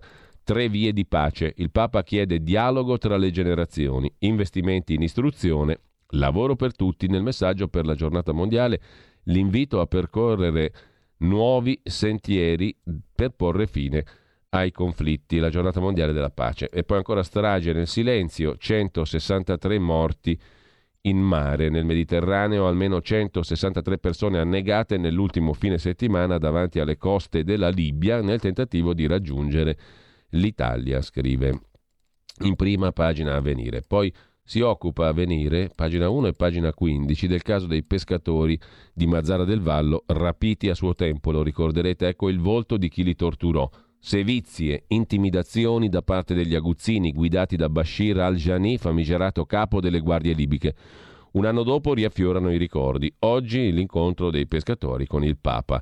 Chissà, scrive nello scavo, se riuscirà mai a recuperare la vista dall'occhio preso a bastonate. Da allora c'è chi ha smesso per sempre di gettare le reti, chi ancora non riesce a camminare zoppica. Le sevizie subite dai pescatori siciliani sequestrati un anno fa in Libia sono il capitolo meno noto dei giorni che nessuno di loro riesce a dimenticare. Ne parlammo con il deputato leghista Lorenzo Viviani e nella trasmissione di Antonino Danna, vi ricorderete. E ne parlammo anche con loro e le loro famiglie. C'è un volto che vorrebbero vedere davanti a un tribunale, un volto mai identificato che adesso ha un nome. Bashir al-Jani, famigerato capo delle guardie libiche. Fa bene a venire a ricordare questa storia bruttissima. Da avvenire passiamo molto rapidamente a vedere anche la prima pagina del Sole 24 Ore, primo sia una manovra, i bonus per la casa e poi il riformista di Piero Sansonetti. L'innocenza scordatevela, giornalisti e magistrati uniti contro la legge. La legge sulla presunzione di innocenza è stata aggirata, scrive il riformista. Il domani si occupa dell'assalto alla legge di bilancio. Il manifesto più soldi all'istruzione, meno alle armi. È l'appello di Papa Francesco che finisce in prima pagina sul quotidiano comunista. E poi bed and breakfast. Dopo oltre un mese di sonno, la legge di bilancio vive una sola notte in Parlamento. Poche ore in commissione per l'unico esame concesso alle Camere sul provvedimento più importante. Da domani parte la corsa delle aule fino a Capodanno e a colpi di fiducia, scrive il quotidiano comunista. Facciamo in tempo a vedere anche Panorama adesso. Panorama eh, mette in copertina, adesso lo vediamo, il presidente cinese Xi Jinping e il titolo è L'uomo che vuole conquistare il mondo, l'aggressività economica, mh, mm, eh, le armate dalla potenza strategica, la geopolitica spregiudicata e sempre più forte il culto della propria personalità. Così il presidente Xi Jinping, nuovo Mao, sta costruendo la supremazia globale della Cina. E poi c'è da citare su Panorama anche l'articolo del nostro amico Carlo Cambi su Mario Draghi, la fideiussione Draghi. Ne parleremo con lui poi alle 9.30 nella rubrica Gli scorretti. La fideiussione Draghi, debito pubblico, inflazione in salita, ripresa tutta da confermare. In questa situazione i conti pubblici in Italia non rassicurano, la loro futura stabilità dipende soprattutto da una variabile. Eh, tra poco il qui Parlamento con Giulio Centemero. Qui Parlamento. E come detto, appunto, siamo in collegamento, credo già in questo momento telefonico, con Giulio Centemero, capogruppo della Lega in Commissione Finanze, via Skype anche, lo stiamo pure vedendo in questo momento. Grazie a Giulio Centemero per essere in collegamento con noi. Ti lascio subito la parola per una cosetta facile, facile, semplice, semplice, dalla quale ci stiamo dedicando da diverse settimane. Intanto buongiorno e grazie Giulio. Buongiorno eh, direttore, e ovviamente a tutte le ascoltatrici e gli ascoltatori. Allora, Giulio, entriamo subito nel vivo, dicevo capogruppo della Lega in Commissione Finanze alla Camera, ehm, ma tra le altre cose anche presidente dell'intergruppo parlamentare di amicizia Italia-Armenia, che è un titolo di civiltà secondo me imprescindibile, quello di essere dalla parte della piccola Armenia, che tanti valori però eh, ricorda e tutela eh, nella vita dei suoi stessi cittadini eh, e mh, del suo popolo, coordinatore dell'unità mercati finanziari del Dipartimento Economia della Lega. Allora Giulio, da dove vogliamo partire? Noi in rassegna stampa stamani abbiamo letto appunto della finanziaria, solite polemiche, c'è stato poco esame parlamentare, poco tempo per apporvi delle modifiche. Ti chiedo quindi alla fine un giudizio di sintesi su questa manovra che dovrà essere licenziata come tradizione entro fine anno, no? Cosa c'è di buono? Abbiamo letto un po' tutto stamani. La manovra sarà licenziata, penso, uh, con un voto di fiducia il 29 di dicembre, dopodiché eh, andranno votati gli ordini del giorno ed effettuato il voto finale, quindi immagino che entro il 30, massimo 31 mattino eh, la manovra venga, venga, sostanzialmente varata, chiusa e varata, anche se eh, abbiamo già la versione definitiva, che è quella che è uscita dalla Commissione Bilancio del Senato, che verrà approvata dal Senato in seduta plenaria, ma eh, de facto, anche se non de jure, questa è la legge di bilancio. La finanziaria non è composta solo da, dalla legge di bilancio, c'è ovviamente un decreto fiscale, ieri sempre con fiducia abbiamo votato il decreto PNRR che è cosa diversa ma mh, sempre riguarda la, la nostra economia. Eh, per quanto riguarda il mio specifico settore, eh, quindi i mercati finanziari, eh, devo dire che eh, allora, da un lato c'è stata una grande soddisfazione perché come Lega siamo riusciti a mantenere il credito d'imposta del 50% per chi, per le PMI che si vanno a quotare in borsa o su sistemi multilaterali di negoziazione, quindi un aiuto alla capitalizzazione delle piccole e medie imprese che si traduce ovviamente in posti di lavoro e, e indotto. Eh, un aiuto quanto mai necessario anche perché eh, durante il periodo uh, Covid, lockdown, eh, insomma, eh, il, il, volume eh, de, del lavoro per tante società è diminuito e con esso anche la capitalizzazione. Ci sono proprio degli studi che hanno dimostrato che il capitale sociale è stato eroso, quindi le imprese non è un mistero, lo capisce chiunque, di liquidità. Un po' devo confessare che sono stato deluso dal fatto che questa norma non fosse già presente nel, nel testo base iniziale. Lo devo, lo devo, confessare anche perché da questo governo in particolare mi sarei aspettato un'attenzione maggiore rispetto a questi temi. In generale la, nella sì. legge di bilancio eh, comunque come, come, Lega siamo riusciti a, ad ottenere diversi risultati, ora vado, vado, poi, a leggerne, vado poi a leggerne qualcuno. Ovviamente ho parlato de, del mio settore specifico e quello che abbiamo raggiunto è, è, è un grande risultato ehm, che aiuterà a, le PMI a fare almeno 25 quotazioni in borsa nel, nel, nel prossimo anno, mm. quindi una, insomma, una lega presente anche nel settore finanziario. Dopodiché eh, aspetti, aspetti negativi o comunque criticabili, eh, è ovvio che stando in una maggioranza molto ampia, eh, ci siamo ritrovati le classiche cose da PD, quindi eh, non operazioni di sistema, ma spesso eh, piccole, piccoli aiuti che però non creano eh, indotti, non creano eh, dire, risultati, risultati di sistema. Quindi francamente mi sarei aspettato qualcosa di, di, di fatto meglio, qualcosa di più. Insomma, micro stanziamenti un po' clientelari, diciamo. Sì, esatto, microstanziamenti, poi sul clientelare magari no, però diciamo che concentrati su determinate aree territoriali mm. e, e discorrendo. Eh, dopodiché eh, andiamo a vedere un po'... Eh, Sui grossi capitoli, super bonus e taglio rimodulazione, inizio della rimodulazione del sistema fiscale, qual è il tuo punto di vista? Allora, ecco, volevo arrivare proprio a quello per, per, fare un, un, breve commento. Per quanto riguarda la rimodulazione dell'IRPEF, l'eliminazione dell'IRA per, per, i professionisti e le ditte individuali, anche questo è un risultato della Lega macro, cioè enorme. È ovvio che non è il punto di caduta che vogliamo raggiungere, eh, faremo molto meglio quando saremo al governo con, con il centrodestra, però è già un primo risultato perché di fatto andiamo a ridurre la pressione fiscale IRPEF, ok? Quindi magari, come vari commentatori dicono, verrà ridotta più sui dipendenti che sugli autonomi, però gli autonomi si vedranno eliminare completamente l'IRAP, che era un altro balzello inaccettabile e che critichiamo come Lega dai tempi dell'istituzione da parte di Romano Prodi sostanzialmente. Eh, e quindi e questo è, è, un grande risultato, è un punto di partenza che nasce da un'indagine conoscitiva effettuata in Commissione Finanze che si è conclusa ad agosto e che dovrebbe rientrare nella legge delega fiscale che andremo a emendare a partire dall'11 di gennaio. Ok, quindi questa è veramente la battaglia eh, dei prossimi almeno 5 anni.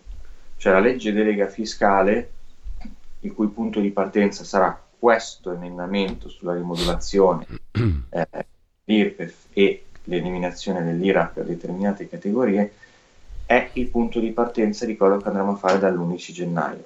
I punti più eh, ostici della legge delega, al di là del principio per cui sostanzialmente è una legge delega quasi in bianco e quindi si dice al governo, caro governo, fai i decreti attuativi tu, decidi tu al posto eh, del Parlamento, decidi tu al posto della politica, degli elettori e quindi dei cittadini, eh, però ci sono dei punti esclusi dalla indagine e dal documento realizzato dalla Commissione Finanze presentato ad agosto, che prevedevano per esempio la non inclusione della revisione del catasto, invece nella legge delega c'è un punto che riguarda proprio il catasto. È un rischio, è una pistola eh, carica che si consegna sostanzialmente a, ai ministeri, a chi effettuerà poi i decreti attuativi, e c'è il rischio che, come nel resto dei paesi de, dell'Unione Europea, si vada a tassare maggiormente la proprietà della casa, non capendo che il, gli italiani eh, posseggono degli immobili, posseggono la prima casa, è culturale, un fatto culturale sì. e quindi questa non va tassata come per esempio in Germania o, eh, o in altri paesi dove è più uso stare in affitto. Lo dico in termini semplici. Dove le case semplici. ce le hanno le assicurazioni o i grandi gruppi, insomma, no? in mano. Le assicurazioni, i grandi gruppi, uh, poi c'è tanto social housing, non è, non è proprio nella cultura di, di, di Per noi popoli. è una forma di risparmio e di investimento anche la casa tradizionalmente. È una forma di risparmio, di investimento, eh, di sicurezza della famiglia, eh, l'abbiamo sempre utilizzata magari anche come garanzia per ottenere dei mutui per mandare a studiare i figli o aprire un'attività, insomma, è sicuramente sì. una forma di garanzia. Sull'altro punto dei bonus eh,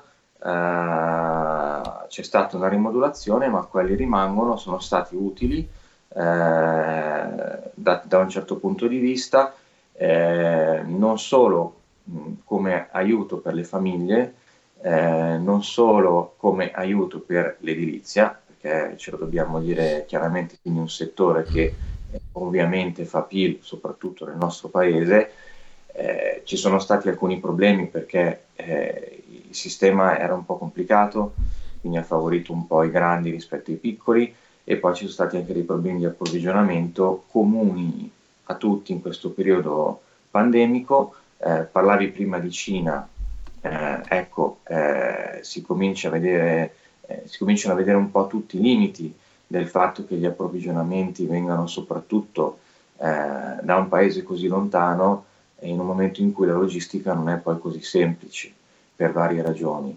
Eh, e questo si è, si è, si è si, insomma, si sono visti riflessi anche rispetto al tema dei, dei bonus. Ecco, Però... a, pro- a, proposito di questo mi, ti interrompo solo perché um, mi è, ho rimesso sotto agli occhi l'articolo che abbiamo letto prima in rassegna stampa di Federico Fubini sul Corriere della Sera che dice il super bonus è in sintesi eh, un regalo ai ricchi eh, e facilita frodi e avvantaggia le mafie. Detta così, proprio in sintesi estrema. Sì, ma cioè, questi, queste sono le classiche prese di posizioni di una certa sinistra radical chic, dove eh, se uno lavora e fa magari dei soldi è colpevole e, que- e quel denaro non, non, è frutto di una creazione di valore, ma è frutto della sottrazione nei confronti di qualcun altro. Però eh, lo abbiamo visto un po' tutti, nel senso che si può discutere sul fatto che il 110 sia troppo, sia poco, mm-hmm. bisogna cambiare le percentuali, eh, per la carità, eh, poi ho, anche, ho anch'io le mie teorie da cultore o comunque da uno che un esame di microeconomia l'ha dato nella vita, eh, però è innegabile che uno si è fatta lavorare tanta gente e due si parla tanto di transizione ecologica. Abbiamo visto quanto siamo dipendenti, per esempio, dalla Russia rispetto al gas naturale per riscaldare le nostre case, per produrre l'elettricità, perché non c'è nucleare in Italia per esempio, e non si sono sviluppate a dovere le rinnovabili, il bonus è un mezzo per ridurre le bollette, per ridurre il consumo, per fare una vera transizione ecologica, perché i mezzi inquinanti nelle nostre città sono ora le caldaie a gasolio, a Milano ce ne sono ancora tante, Giulio, tu credo lo sappia perché Sì. Come me abiti, abiti a Milano, quindi non stiamo parlando di un, paese, di un, di un condominio, un condominietto isolato in un lontano comune eh, dove eh, non, non- insomma, non- non arriva la rete del gas, stiamo parlando di Milano. Cioè, e quindi eh, io dico che eh, avendolo anche provato di persona, perché anche il mio condominio ha, ha- fatto uso, sta facendo uso del, del bonus, nel mio caso antisisma, ma il concetto è lo stesso, che non solo si vanno a tagliare i consumi e i costi, ma si va a inquinare di meno, ma si va a inquinare di meno. Quindi, eh, prima di dire che qualsiasi misura poi finisce nelle tasche delle mafie, forse bisognerebbe ragionare un attimo e eh, dare un po' più fiducia anche ai propri cittadini. Ecco Giulio, eh, il tempo è tiranno, questa è una rubrica un po' snella, avremo modo poi nel corso del nuovo anno anche di risentirci con comodo, tra l'altro un nuovo anno eh, che è il 25 anno di età per la nostra testata come radio, ma eh, che vedrà anche delle significative novità. A breve ne parleremo anche alle ascoltatrici, agli ascoltatori, ai nostri affezionati ascoltatori e ascoltatrici perché ci sono novità molto interessanti per questo 2022, non dico altro per il momento. Eh, e quindi avremo modo senz'altro anche di ristrutturare un pochino l'offerta complessiva del nostro palinsesto che già credo abbia fatto sforzi notevoli per arrivare fin qui con eh, risorse piuttosto limitate anche in termini di redazione e tutto il resto. Però insomma sono molto contento di questo 2021 che prelude a un 2022 che spero e presumo possa essere ancora migliore. Eh, detto questo, eh, ti volevo chiedere ehm, brevissimamente, a proposito di bilanci e di sintesi, eh, una valutazione complessiva allora, di questo anno che si va chiudendo, no? Eh, dal punto di vista politico. Tu oltretutto sei anche molto esperto di questioni relative all'Europa, hai lavorato a lungo al Parlamento europeo.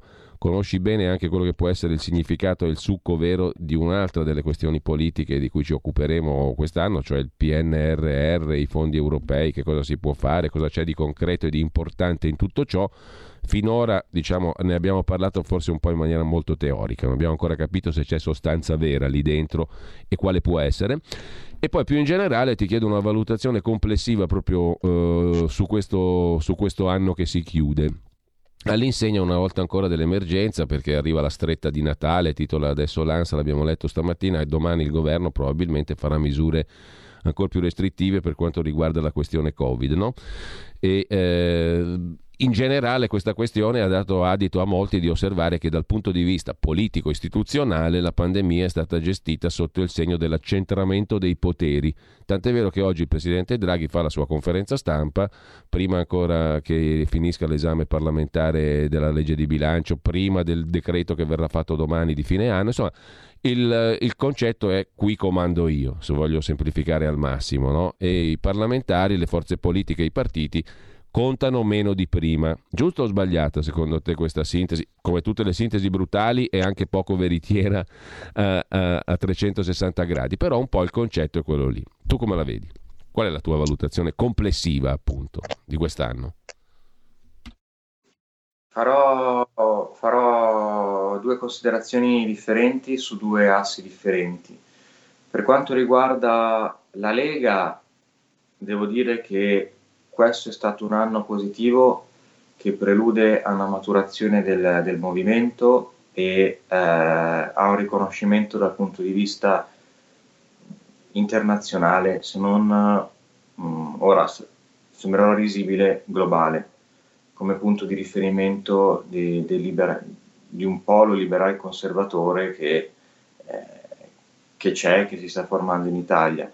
E ti cito solo un dato, eh, due giorni fa, tre giorni fa, Americans for Tax Reform, che è un think tank repubblicano che esiste dai tempi di Ronald Reagan, guidato da, dal leggendario eh, Grover Norquist, eh, un think tank stimolato da Ronald Reagan, a cui Ronald Reagan aveva chiesto delle idee per una riforma fiscale. Quindi non stiamo parlando di poco, stiamo parlando di quello che ha svoltato eh, la, la storia de, del GOP negli Stati Uniti, il GOP che non riusciva a vincere e che invece da lì in poi, proprio puntando sulle politiche fiscali ed economiche, è riuscito a, a diventare eh, partito alternativo al Partito Democratico Americano. No? Quindi qualche giorno fa è stato riconosciuto un merito a, a Salvini, al nostro segretario, eh, perché ha sottoscritto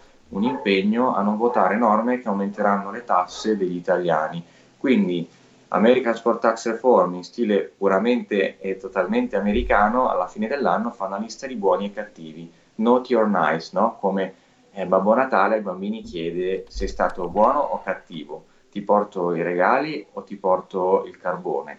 E Matteo Salvini è finito nella lista di buoni e questo è un grandissimo riconoscimento. Di fatto è il riconoscimento del fatto che eh, il nostro segretario è un punto di riferimento per l'area liberal conservatrice americana in Italia. Ok? E quindi questo prelude grandi cose per la Lega. Dal, dal lato geopolitico, sì. economico, eh, eh, certo c'è stata, cioè, ci ritroviamo, secondo me, dal punto di vista geopolitico, in un periodo in cui l'entropia è stata troppa. È stata troppa e eh, sta mettendo, sta minacciando eh, chi come noi eh, si rifà ai valori occidentali, ai valori democratici. Lo vediamo con l'incremento della litigiosità uh, tra i paesi, con uh, l'incremento di alcune guerre, per esempio quella del Nagorno-Karabakh, e con una comunità internazionale che non riesce a rispondere, eh, lo vediamo col tema Ucraina, eh, e in più eh, c'è un'inflazione che potrà rivelarsi molto brutta su, per il potere d'acquisto, per, gli, per i salari, eh, dei nostri cittadini. Un'inflazione molto brutta, attenuata solamente dal rallentamento della Cina, cioè una sorta di crisi che sta un po' circondando il sistema economico cinese, che ne sta mostrando i limiti, e vediamo il caso Evergrande e vediamo il caso eh, delle criptovalute che sono completamente vietate dalla banca centrale cinese, eh, e si inserisce in quello che dici tu, cioè stiamo vedendo il centralismo opposto alle autonomie. Mm. Noi dobbiamo tornare a puntare molto sulle autonomie, perché saranno le autonomie a salvare la democrazia, a salvare i valori occidentali, a salvare una, una sorta di ordine anche geopolitico e soprattutto a tenere al sicuro quelli che sono i valori occidentali e i paesi che vi si rifanno. Allora, questa è una partita politica di grandissima importanza, quella che tu hai appena illustrato, credo, è eh, veramente cruciale per quest'anno che arriva. Ne capiremo di più da, da questa partita di, si, di quale sarà il tenore della nostra democrazia, del nostro vivere civile. E non sono paroloni, questa è una, è una, credo che sia una chiave veramente determinante per capire in che direzione si va, se verso la Cina siliconvallizzata oppure verso la democrazia vera, diciamo così. Allora io ringrazio uh, Giulio Centemero per questo focus, uh, grazie mille e um, ti auguro buon Natale, ne approfitto e ci risentiamo poi con comodo e con calma um, nel nuovo anno. Grazie a te direttore, a tutte le ascoltatrici e a tutti gli ascoltatori e sotto l'albero di Natale tanti abbonamenti per la radio. Grazie a Giulio Centemero, uh, ci chiudiamo, chiudiamo, la rubrica qui, poi abbiamo ancora credo un minuto o due, pochi minuti prima delle 9.30. Qui Parlamento. Allora, non guardo neanche i messaggi perché non faccio in tempo. Vi voglio segnalare però molto rapidamente eh, alcuni articoli importanti o rilevanti di oggi. Intanto c'è una cosa simpatica su Italia Oggi in prima pagina una nota mm, del direttore Magnaschi sulla questione dei tre cantanti, i tre virologi e i tenori su cui si è detto di tutto. Eh, prevede Magnaschi che il prossimo corretto nel quale si cimenteranno sarà sulla musica della bella Gigugin. Magari, chi lo sa. Eh, abbandonate le provette ai microscopi, non ne vale la pena. Rendono molto di più le chiacchiere e le cantatine, le chiacchiere in tv e le cantatine. Ma su Italia Oggi c'è un Articolo importante sulla questione energetica, il caro bollette, il tema posto da Salvini e dalla Lega. Estrarre gas dall'Adriatico costa 5 centesimi. L'Italia preferisce importarlo a 70 centesimi, a 60-70 centesimi.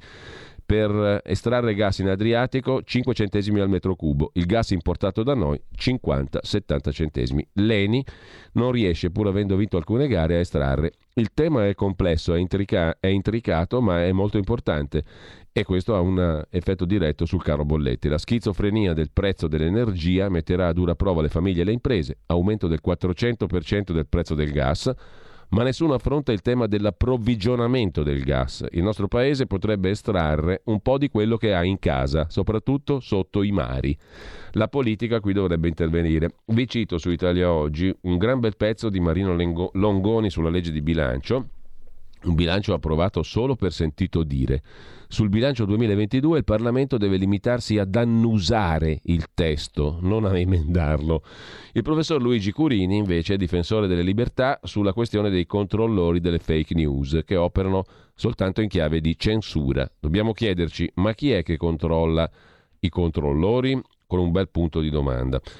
E eh, lasciamo Italia Oggi, io vi segnalo al volo, proprio prima di chiudere, l'articolo eh, sulla manovra di Giorgia Pacione di Bello sulla verità.